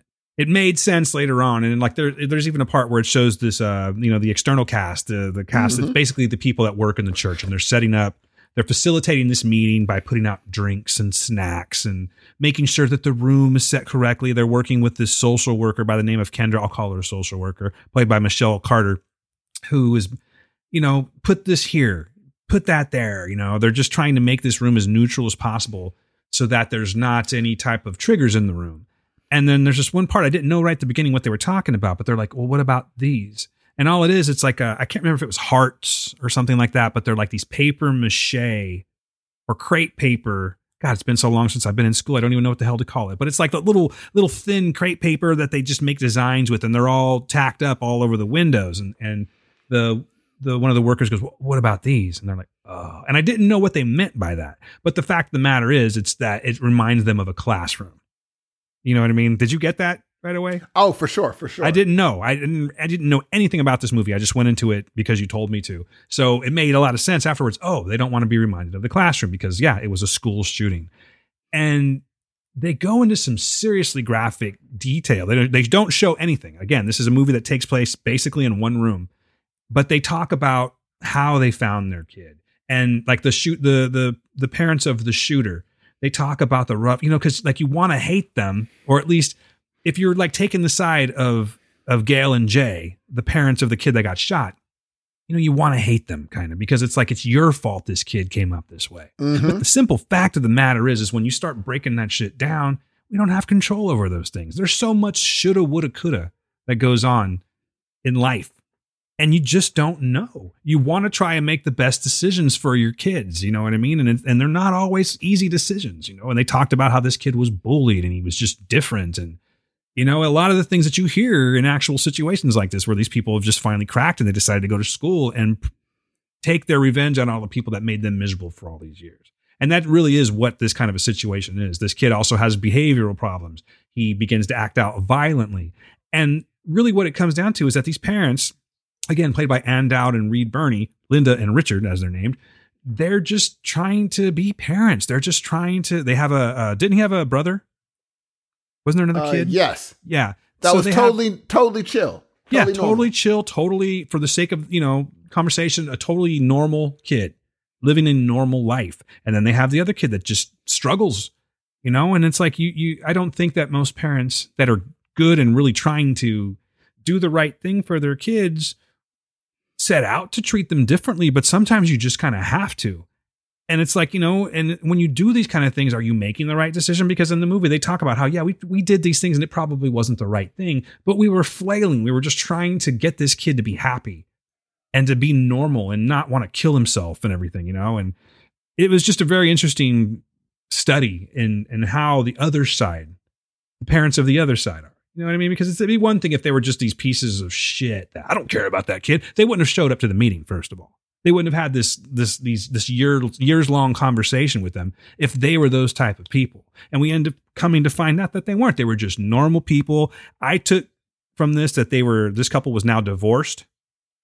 You know, Oh yeah, tragedy they will didn't do have their wing on. Yeah. Yeah, tragedy will do this to you. You know, if a kid dies, I've heard of that many times. A, a child dies and and it just they can't keep it together. They blame each other, whatever that is.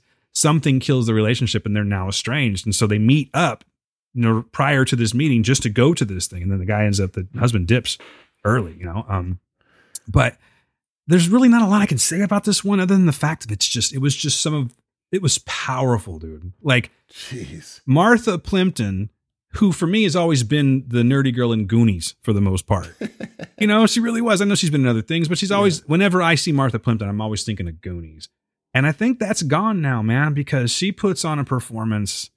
In my opinion, it's the best performance of the movie because you see that emotion from her side of, of loss and frustration and just heartbroken and hatred and all of that can come out in a look sometimes with her.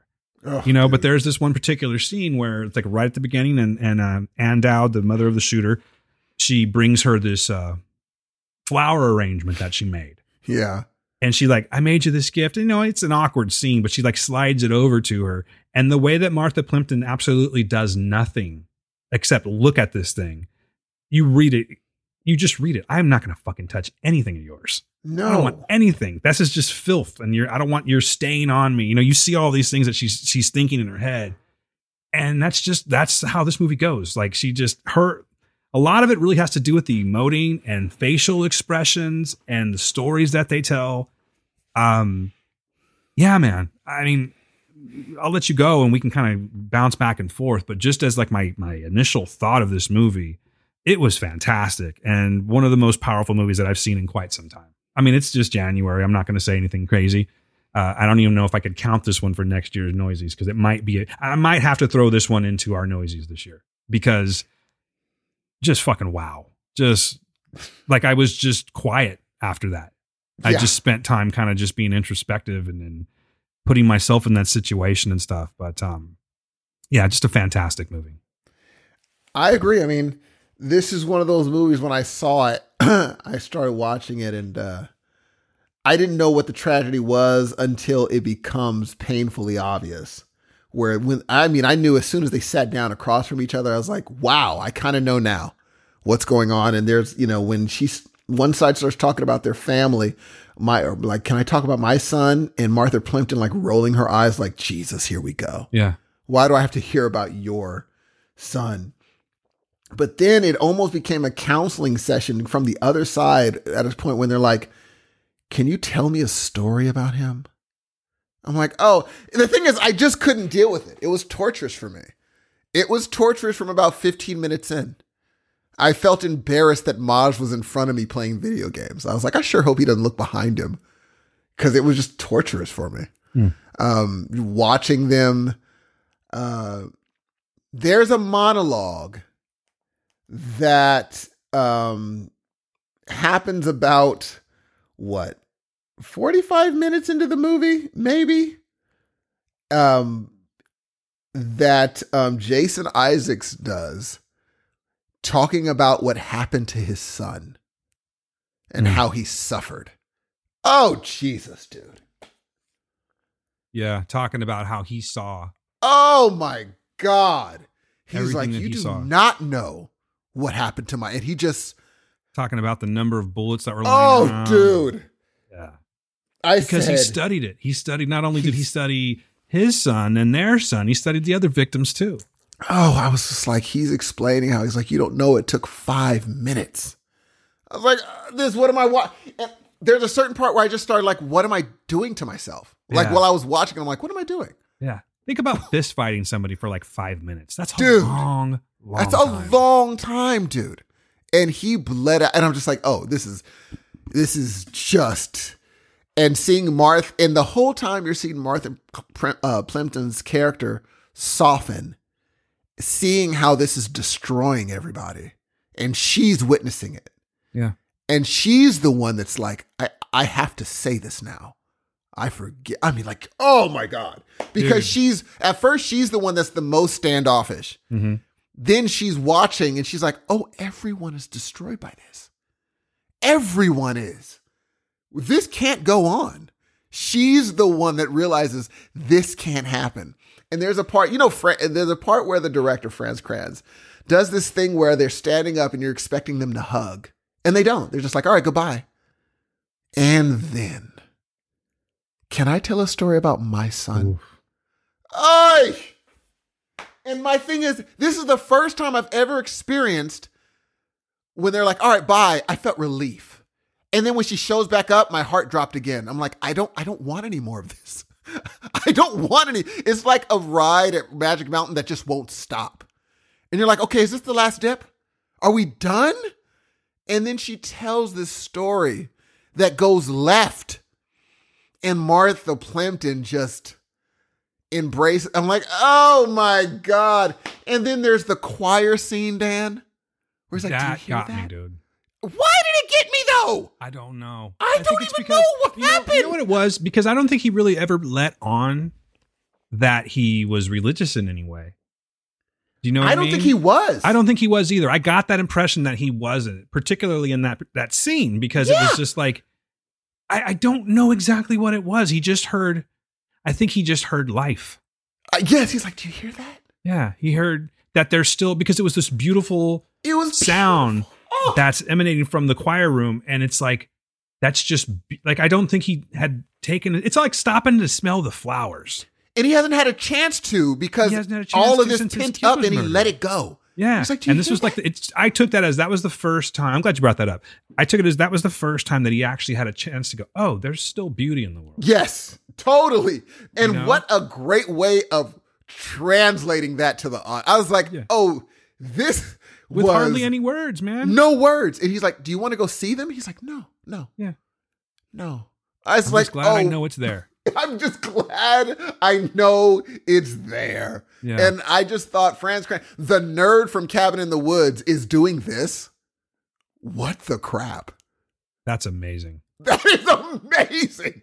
This is an amazing directorial debut. I think it's his debut. Yeah, that blew me away. And I forgot. I already knew that, but I forgot. I said his damn name and I forgot. He's the stoner in Frickin' It's Cabin from the Woods. Cabin in the Woods. Say and the written and directed by. Yeah. Yeah. And the thing is, I don't understand how he knew. Like, I don't know if his family member's been shot or anything, but he wrote these monologues and he understood how they would communicate with each other. Yeah. I mean, that's How? You could write a hypothetical situation down, but it's like he lived it.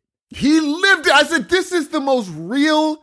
And here's the thing I would recommend, like, if I had a chance, I would actually try, if I was a high school drama teacher, I would try to do that. But how do you? Sensitive are subject in school.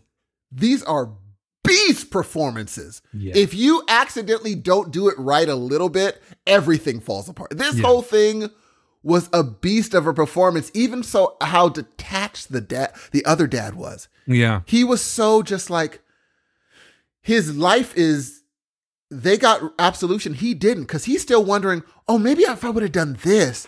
He didn't get any of it. He didn't get any absolution at all. He's just like he- he's still thinking, struck what could it struck me, Steve. Sorry, but it struck No me problem. He he didn't benefit from the fact that they, you know, like they were they weren't together anymore, so Yeah. they weren't able to really handle that as a team, as a couple. Nope. Even it's just something like, that they maybe went I could have done something. And Yeah. it's I think the wife is understanding like no. He was just him. But his dad the dad is still like, no, no, no, no, no. Hold on, wait a minute. Maybe if I would have done so all that stuff, he just left. It was like, okay, well, we did that. He got no absolution. I think the mom did, but now she's living a life alone Yeah. by herself Yeah. and ostracized by pretty much her whole neighborhood, probably. I mean, that's the thing, and that I really think that that's how it would go. You are Yeah. the parent of a murderer. you very much you are the loneliest and like she told them she's like i'm also the loneliest person in the world and i'm like jesus she and martha under she you saw her eyes be like oh my god oh my god and she started seeing how they interacted with each other and was like oh this this couple is destroyed. Even the other dad, Jason Isaacs saw it. He's like, they're not doing well. Yeah. They're not doing. He's like, can we get like? Remember that part? He's like, can you guys get a little closer? hmm like he understood you guys aren't doing well and we're okay and now this all when we both weren't doing well it was more comfortable to be that now that i'm doing well and you're not this whole thing is like weird the un- now the uncomfortable is felt and so Yeah. they're like can we just and, and that's why the guy was like can we just uh i'm ready to go can we leave okay yeah okay You see some amazing transitions in this movie. dude, dude, he's Franz Kranz. I- I don't know what he does now. I don't know, man, because it's like, yeah, I mean, that's just that's your What do you do? That's your debut. Exactly. What do you do now? Everyone's going to be expecting everyone that's seen Mass because it's only made $134,000. I feel like this movie's going to have a revival, but then again, it's it's really heavy content. That's what I'm saying. Do, do people during a pandemic, right now, where shootings are still happening all the time, do we want to watch this? It's a good point, man. I wouldn't. I would not if I did if I knew what was coming, I don't know if I would have pushed cuz the whole time I was just itching for it to be over cuz it was just putting me through too much. Some movies are just too much and there's some people I would not recommend this movie for. Like they're like, "Hey, should I see what movie should I see?" I just wouldn't tell them to see this. I'm like, I don't know if I could be like I know they text me like, "Well, thanks for that." you know, appreciate it. But No, I- some people that I'm just like, they're emotionally in touch with themselves. Yeah. That's why I was just like, oh, Dan's going to love this movie. It's going to be rough for him, but he's going to walk away. Did Gail see it with you? Yeah, and she didn't really want to watch it at first. She's like, "This just seems so heavy. I don't think I'm going to watch it." And I, you know, she was looking at her phone, and then this movie kicks in, and I don't hear the phone anymore. And I look, and she's just fully into it. And you know that whole "I forgive you" scene, man. We were both a mess during that scene. Like, Like, I, how I, I, you- I had a. It wasn't a sobbing, but I could not stop the tears coming out of my Dude, eyes. me, gee, that, here's the weird thing. That's like true, too. normally you, I stop it at the, there's like a pool in your eye Yeah. and you can stop it there. Mhm. Oh, no, no, no. Like as soon as he said, I would, I had the choke in my throat. I'm like, I'm good. It's sad, but I'm good. When he said, he's like, well, I know about your son. He's like, you do not know how he suffered for, it was over. Six minutes. it was over. Right then it was over. And then it didn't stop until um the end where he's like, okay, can we leave? And then it got awkward and I was able to kind of smile. Like, yeah, this is awkward situation. But then when she came back and said, I have a story. Again, I was like, can, can we just end? Can we end? And then she leaves. And then I'm like, okay, finally. And then he says, Do you hear that? I'm like, oh God, when does it like when? When does it stop? And Franz would not let you off. They're like, yeah, two people died in this story, people. Two kids are dead. Ugh. So you're going to have to feel this. This is the reality. Yeah, you're going to have. I'm like, I shouldn't feel bad for these parents because they're, you don't, you're not supposed, in your brain, you're not supposed to. You, you know, like, well, your son killed people. They're like, yeah, and they're still parents. And she's like, I cannot I can't let go of the good things we did. Am I supposed to do? She kept on asking him questions like, am, am I supposed to do that, you think? Like, let go of everything? I'm like, oh, Jesus, how do you answer that question? I don't know. I hate your son, I guess. But I mean, but as a mother, do you do you expect me to just let go of everything? I think not. I think no, I don't. And Martha, you saw her like brain working, being like, "Oh Jesus, like I don't know, I don't know." She's realizing that this is a parent, just like I'm a parent, and they are destroyed by this. Like, they, and then remember when she said, "I didn't know they let you onto the scene."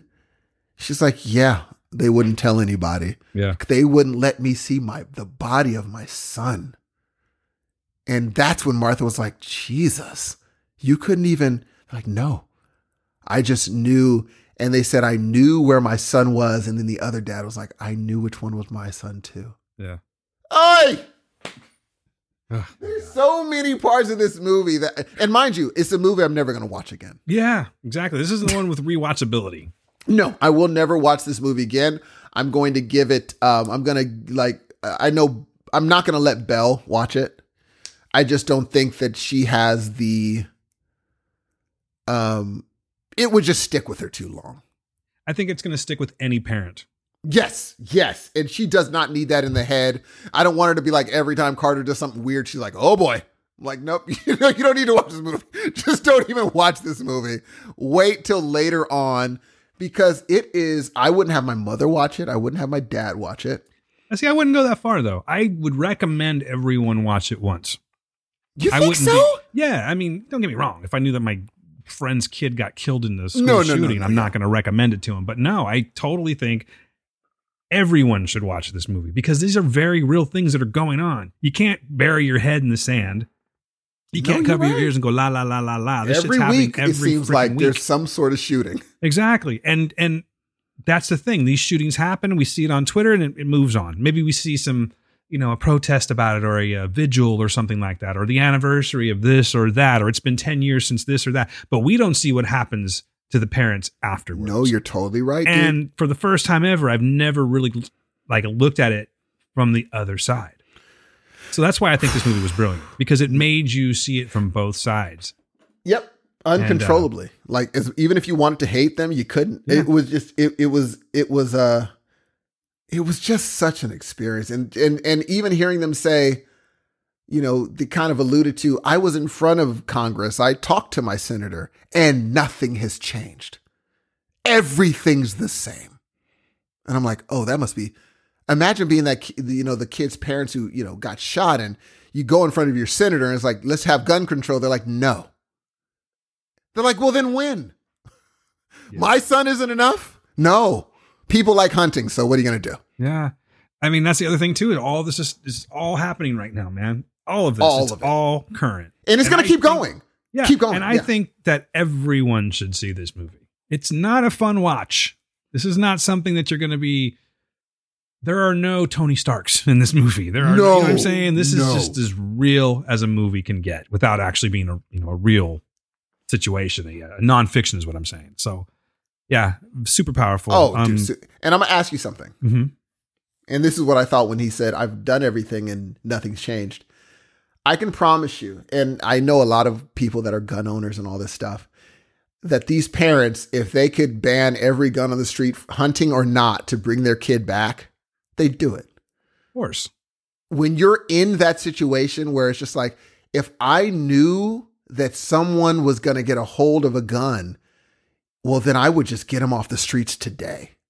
And that's why they're fighting for it now and they're being ignored. You see them in Congress, like saying, Is my son's death not enough to get them? Well, people like hunting. And they, they're just like, okay, you know what? Okay, okay, okay. I guess how many deaths are enough, dude? And I never thought of it. I'm like, oh, that's right. You know, when I'm watching the Congress, I get mad like gun control is ha- isn't happening. These parents are walking out of that that room, and their kid is gone. Mm-hmm. So I'm mad, mind you. I'm like, no gun control. That's bull crap. It's so much deeper for them. And I was like, oh my god, I know they have to go home, and knowing nothing's changed, and knowing another parent is going to have to feel what they feel. Ay. Whereas, like in Australia, they're like, yeah, this ain't happening again. Yeah. this ain't happening again. No, no, no, no, no, no, no, no, no. And I, I couldn't imagine how that feels. And I'm glad that he put it in the. I didn't think he was going to touch on that part once it started, but she, he's like, yeah, we we tried to get change happened, and nothing's happened. And I'm like, oh Jesus Christ, dude. So yeah, what do you what's your rating, man? Uh, without question, this movie is a solid 4.5 out of 5. Um, I hate putting something silly. on Yeah, it, I think we can. We I think it's just going to be a 4.5 out of 5 for me. Oh boy, here we come, Dan. Here we come. I don't blame you one bit if you tell me, if you say what I think you're going to say. Um, I'm giving this movie a five out of five. Yeah. I, I'm, I could It be right there with you, dude. Honestly, Perfect. I'm just It being, was- trying to be, uh, not super generous, but maybe I, sh- you know what? Fuck it. I'm changing it because honestly, this movie is a 5 out of 5. It's per- it really is. It's perfect, and like the ending we both said, where it's like you hear that, Yeah. that is perfection. You know, Steve, I hear you in my head when I do ratings now, and you're like, you know, oh, you're going to go big. And I think I kind of went that way with this one, but you're 100% right. It is a It's- five out of five. It's I don't think Dan, I'm I put this in my phone as probably movie of the year. Could be. I just wrote it in, but like, I'm not gonna forget this. Yeah. This is probably going to be like you saw that I changed my Noisies. Yeah. I changed it immediately. It was like, this might take over a lot of stuff. Like Yeah. actor, actress. I mean, dude. There's going to be an award one. Gotta be. Gotta be. A, some, give these fucking people an award. Somebody, please. Um, 134 grand is not enough, Dan. It cost 300 grand to make, it says, and they've only made $134,000. Can we start like a GoFundMe? For real, dude. I mean, do you think maybe it'll be a groundswell? I Or do you really just think hope- people are not in the mode to check this? They're just No, no, here. no. That's what I'm saying. I think there might be some slight revival because of, of awards season coming up. Ah, yeah. yeah, word yeah, of yeah. mouth, and people are just going to want to watch this movie. This one is going to grow. It's going to be more of a 2022 movie than a 2021 movie, I think. You know what? You're totally right because it was on the tail end, and Mhm. I mean, look, Franz Kranz, ladies and gentlemen. Yeah, like this guy, Look this out kid, for this cat. this kid. And here's what I will say: I mean, I should have seen it because Cabin in the Woods is a great movie, and so maybe he's just been taking you know little tidbits from every movie that he's been in, and it's just like I think I can do this. And to come out and be like, I'm not only going to write or direct, I'm going to write this thing too. Yeah, it's one of those classic moments of don't speak until you have something worthy to say. And oh, wow, Man, here's the thing though: well, if he would go. have, if he was my buddy, and he's like, "I'm going to do a, a, a, a movie about school shooting," I'll be like, "Oh, I got bad news for you. Yeah, that's been done." I I would have been like trying to talk him out of it, be like, "Yeah, but what if I get the pair?" I'm like, "Yeah, yeah, yeah, yeah, yeah." It's it's been, but he's like, "No, it hasn't," and I would have been wrong. It this has not been done, and it's a play, and it has not been done. I did like the the fact that he added in those random characters where that girl was trying to be like serving the other people and um what Because they that's did how was people I- would be. Or this is the most awkward situation ever. yes and the thing here's the weird thing they're like um for them it's a normal day that's what they were showing it's a normal day for human beings but for this other family it's a different day than they've ever had before Yep. This is different. But everybody else, life is just going. All right, all right, well, got to move this, got to wash the dishes. You didn't wash the dishes. And it's just a normal day until they remember, oh crap, we have this family coming. Oh crap, we got to get this ready. I'm like, wow, what a turn on a dime. I was like, oh, it's just a normal day in the life of this family. No, it's not. Not for them. But after they're gone, like she said, oh, we forgot we're having choir practice. It goes, life goes on for them, but not for this family. Life goes on for everyone else, but not them. Fucking like, oh, brilliant, Jesus. man. Uh, Anyway, all right. Really. Five out of five, man. Great movie. Five Check out of Mass. Five. So uh, we'll end it on a on a high note here, I think, or at least an up note. And uh, what are we talking about? We're talking about this. Do you really wanna, do you really wanna taste it?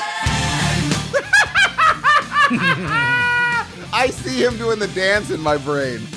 Talk about, you know what? It is so loud I can't hear myself, so I am going to turn it down. Make a move extreme. By the way, if you're wondering who sings that song, it is a band called Wig Wam, and the album is called Nonstop Rock and Roll. The song is called "Do You Want to Taste It?" It is the theme song of uh, a very, very entertaining series that I just happened to watch the other day, and uh, I've seen all three of them so far. HBO Max was kind enough to drop three episodes, and I'm talking about James Gunn's The Peacemaker, starring John Cena. Dude, I I watched this and I texted Steve immediately. I'm like, dude, I just I I don't know what you're gonna think. I didn't say this, but I'm thinking to myself, I don't know what he's gonna think, but he has to watch this now. He has to watch it. We have to talk about this one. So this basically is uh it's on the tail. It basically takes off right where Suicide Squad left off. And Peacemaker's been healed up. You saw that at the end of the movie. Mhm. He's healed up and he's uh it's he's still in the hospital while this is going on. It is the origin of the DC superhero so dedicated to world peace that he is prepared to use the force of arms to achieve it. Man, Steve, I know how I'm going to feel about this one. I know what I'm going to say, but what did you think of Peacemaker? Oh, okay. Let me preface this by saying I was really not looking forward to the show. I I was like, it's gonna. I didn't really think his character was that amazing in Suicide Squad. I thought it was fine, but man, I'll tell you something, man. John Cena is just fun to watch. He really is. He really is fun to watch. I think the cast of characters around him makes a big uh, difference in the show. I think the cast of characters are fantastic. The intro, I was not ready.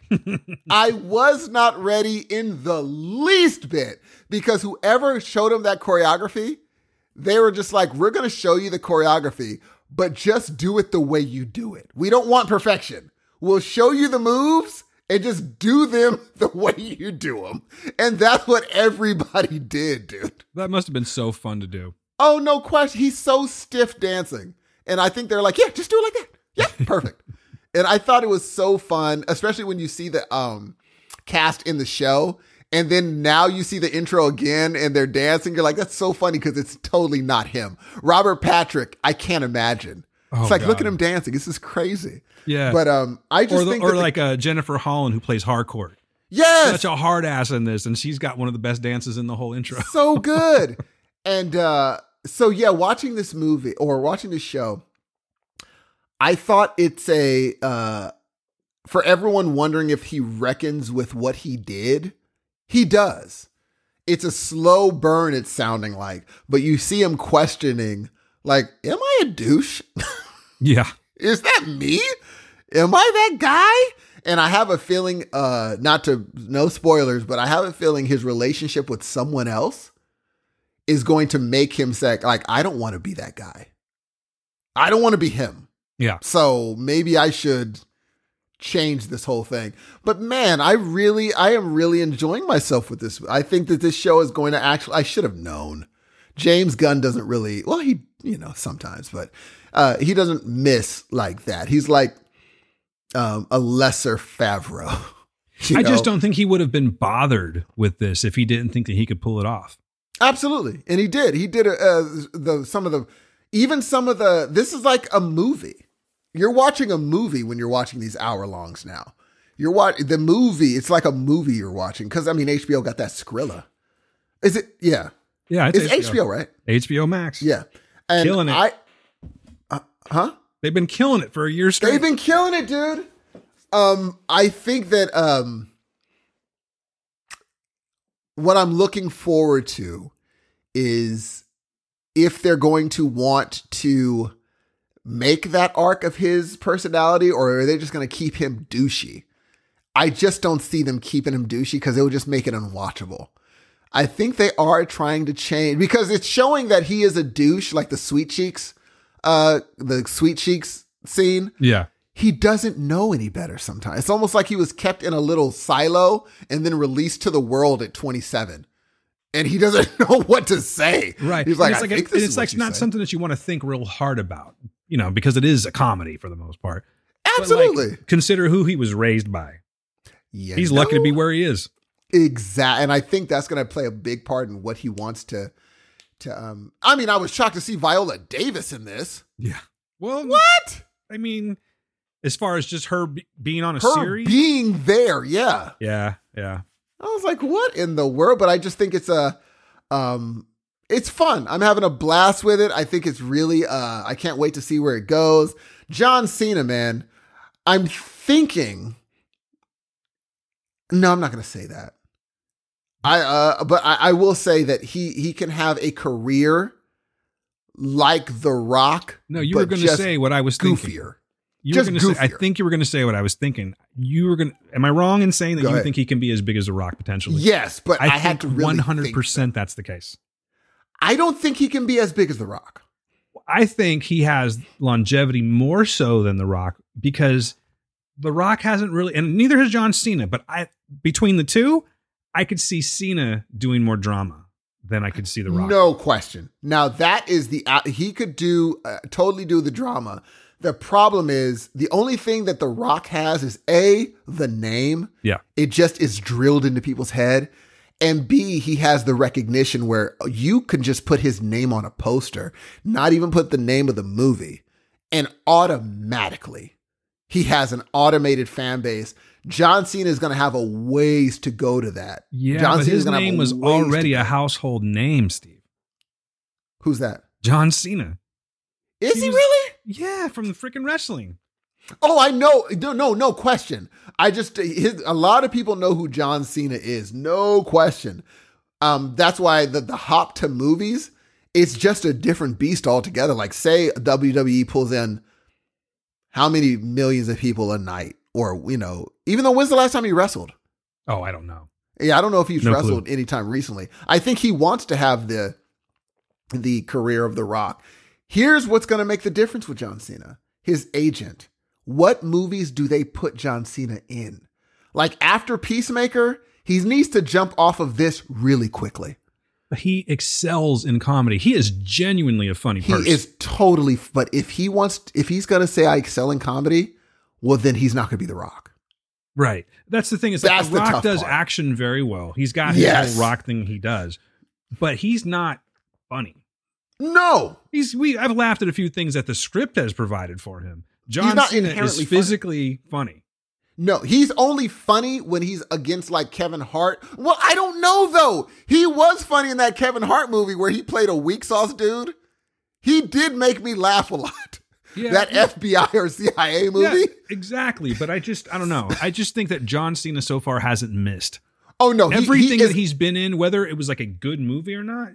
He's been fantastic. Oh no, he is a no question. It's just I if I were his agent, I would only do so many uh Peacemaker movie because if you want to jump out of that and get to where but again, I don't think that's what John Cena wants. John Cena wants to do what he has fun doing and I think that's going to keep him perfectly fine. If he wants to do Peacemaker for the rest of his life, do that because he's good at it It's a great and people dude. love him. Yeah. Don't worry about The Rock. Do you, John Cena? And I, I like he's a guy that every time I see an interaction with him online, an interview or a fan interaction, he's just just like those something about those uh, you know, him and The Rock. They'll stop, have conversations, give hugs. Like they love that. Yeah. And so that's going to send him into the he's going to be fine. John Cena's going to be fine, but he is a natural. He is an absolute natural on that screen. So I'm happy for him. I'm having fun watching him. Um, I re- oh, this is going to be one of those ones that are hard for me to wait to drop every week because I just want to kind of binge it and just Oh, yeah. watch all of them I because I, wanna wasn't able to watch the third one. Oh, you But, haven't uh, yet? Okay. The other, the the second one though, I was like, man, this is going to be fan. Now it did end on a very dark note in the jail. I was like, oh, I want to see where they go with this. Yeah. I was like, whoa, this so far, they're dark. giving us exactly what we need. Oh, for You know what I mean? Like we're not going too far into it. We're just sort of addressing little things at, at each particular episode, and I think they're doing it at a very good pace. But oh, um, no question. Now, what do you you, know who's think still about in the show for me though, dude? Is uh, Freddie Stroma as a vigilante. Oh wait, are you there yet? I'm not. You're not. Okay. I didn't know Um, who he was. Vigilante is the guy that um, I'm trying to think. Have you seen the scene yet where he uh, Cena's on his bed and he's crying? Oh yeah, you know, no, no, that- I am there. and he's I didn't know his name was Vigilante. Yeah, and he's also the guy. Well, I don't want to tell you yet, but anyway, he he's yeah, so good. yeah, and he's actually he came in five episodes and they reshot everything for Vigilante. Did you know that? I didn't that. Yeah, they had an actor named Chris Conrad who was originally cast, and he did five episodes worth, and then he basically they did the whole like um, what do they call that creative differences thing? So he dipped after five and a half episodes. They bring in Freddie Stroma to do this, and they reshot everything. I don't know what Chris Conrad would have been like. But this kid's hilarious. Some of the lines he he's done. I mean, just to put it in perspective, Chris Stroma, if you know who he is, he's also if you've seen it. Um, oh, I'm looking at him. Yeah, I've but never seen him before. Well, you can picture him in the scene where um, he's by the dumpsters, and he's like, "Yeah, Peacemaker's back," and he's he's like gets caught dancing. Do you remember that part? Oh yeah. He's like, "Yeah, I was just telling, I was just really happy, man. I'm really stoked because uh, we're about to have a baby." and he's like, "You're having a baby." But you're trying to date my cousin. The other guy says he's like, "Oh yeah, but I'm only happy because we're having an abortion." Like, you want to come to our boy? And the dude was like, I'm not coming to your he invites abortion him to the abortion. Dude, this is it's so freak that the whole thing was like, look at my crotch, I'm showing you. Yeah. And he's like, I know what's gonna happen. Yeah. And it went on so long that I was like, maybe he is going to. Yeah. Dude, I, I think that Vigilante's going to steal the show. I can't wait to see the really funny in episode three. So good. Yeah. I want to see what he can do.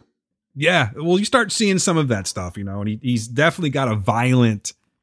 Uh, there's a, there's a very violent side to him, and he actually tells. Oh, he said it. He was Yeah. like, I love killing people. yeah, he's like, do you do you really enjoy that? I do. yeah, when he was just like, like when they hurt people or you know do graffiti. I'm like graffiti. I crush their crush their heads until their eyes pop out. That was so good. But here's the thing. They're kind of making Cena not like the fighter I thought he was. Well, even more so in episode three. Like something happens in episode three where you go, okay, now I have to sort of question Peacemaker. I like can't his wait to- slogan that they use repeatedly. What is it? Something about he will. I, they say it repeatedly. I don't know by heart yet, but like he loves peace and he'll do what is it? He'll torture and murder any woman or child to get it or something to that effect. They say that several times throughout that, and I'm starting to question on whether or not that's true after episode three. Yeah, I gotta, I gotta, because they show obviously, you know, um, because I one thing that I have you noticed that the um the look of the show does it remind you of anything? The look, the palette. You know, oddly, yes, but I can't put my finger on it. And I think I kind of had that thought or that feeling anyway. I'm not making that up. What, are- no, what it, for at? me it was immediately, and I and I think it's a very, it's an homage. Uh, it looks like the boys. The I can see palette is varies the boys. Even the color, like the if someone's wearing a very colorful outfit, I'm like, dude. Like even the sort of color they put behind it, I'm like, this is the boys. You know, it's funny And is I that think it's a, I think it's a, you know, another way that the boys have kind of changed the whole, Maybe the whole so. groove now, man. It's funny that you mentioned that because I thought I saw something pop up on Facebook and it said it's out now, but I think I was seeing a, a- like an East Coast feed. So I go to HBO Max on Thursday night. I'm like, yeah, they released it early, and of course they didn't. So what did I watch? Waiting like leading up to it, I watched The Boys because I'm starting to watch The Boys again. So yeah, I can kind of see that.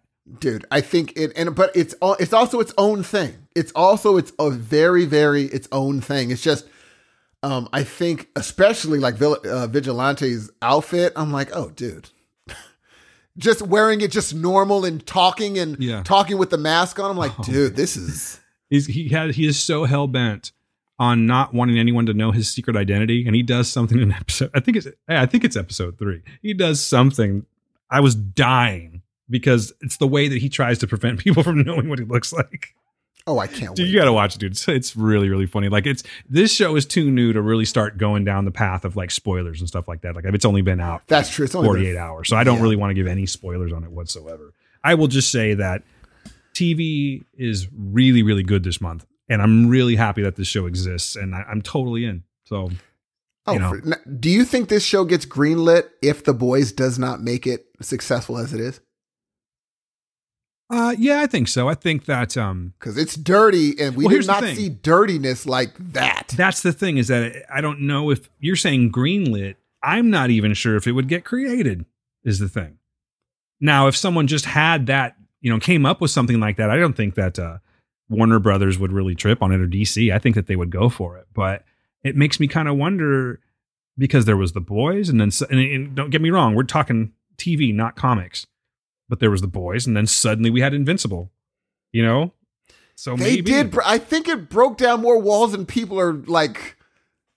Because I mean, that first season, they were like, "Let's go full on," and if people don't like it, such as life, but we're having our season the way we want it, Yeah. and they just went further and further, which makes watching the like if I would have never seen the boys or read the comic and I watched Peacemaker, I would have been blown away. Like, whoa, look what they're the saying on I've this seen." comic show. Yeah. but we've seen worse. no question. We've seen worse in another show. So this is like tame for us. We're like, yeah, We'll see, man, because they definitely have potential for the gore. And it is HBO Max. um, so they can run with it, dude. they can run with it. I don't know if they're going to do running through a woman on the first. Well, we already know they didn't do running through a woman on the first episode. no, no. I, I that think was when it comes Like- to Edge, I think the boys will have it beat, but I think that it can definitely. It's not even a matter of giving it a run for its money. It can live in the same world. Oh, for you know what sure. I'm saying? I But think, the that, uh, story is just the boy story is just unbeatable. That just- even on paper, Yeah, it's the obscene. boy's story is just unfairly unbeatable. yeah, it's no question. You- it's not, and we don't have a the the. I mean, Homelander by himself, man.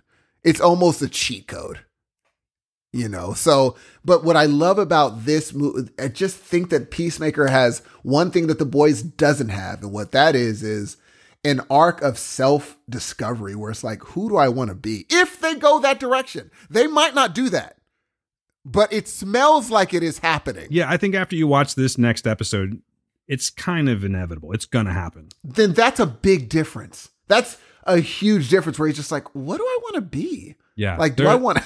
There's definitely a crossroads scene, and you'll know exactly what I'm talking about. Where you go, okay, he's gonna have to rethink things. Hey, you know that girl that was in the bed with him that was really into him? Yeah, Like, she's in a lot of movies. I'm surprised she did that part. She's in a lot of like legit TV shows. yes. I don't know where I've seen her, but she looks very familiar. But she, I mean, she was in. She was. I thought that was really. She did a little sexy thing too. Oh, you're talking. Wait, hold on, hold on. You're talking about the the uh, butterfly. No, uh, no.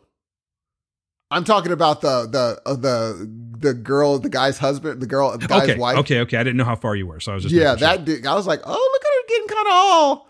Uh, they made her get all, but then I looked her. I was like, oh, I remember. I knew I knew her from somewhere, but uh, you know, I was like, oh, look at this. This is interesting. I bet you recognize her, Steve.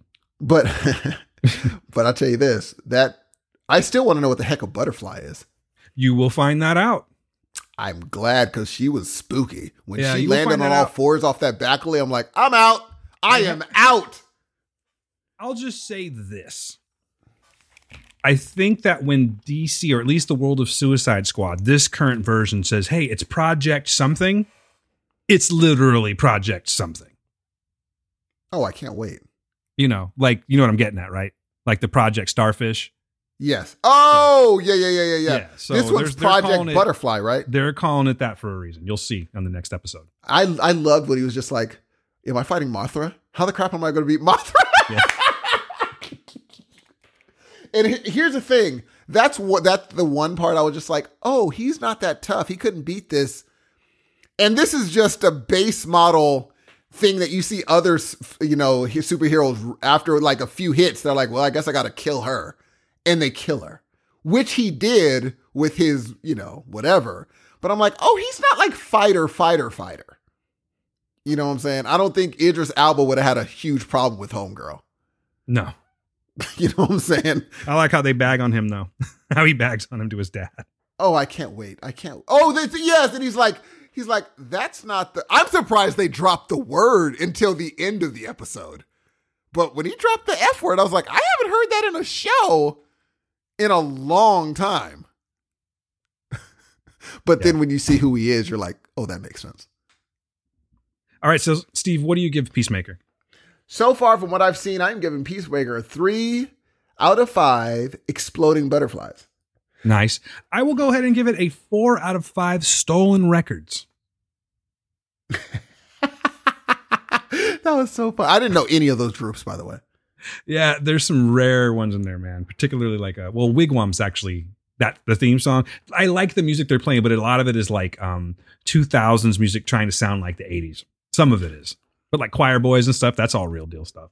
Oh, that's dope. Well, Dan, I think we have done an amazing show and given more than our allotted time. More than normal. Yeah. I hope you guys uh, stuck around and you were entertained and all of that good stuff, but I do have to hit the road, Steve.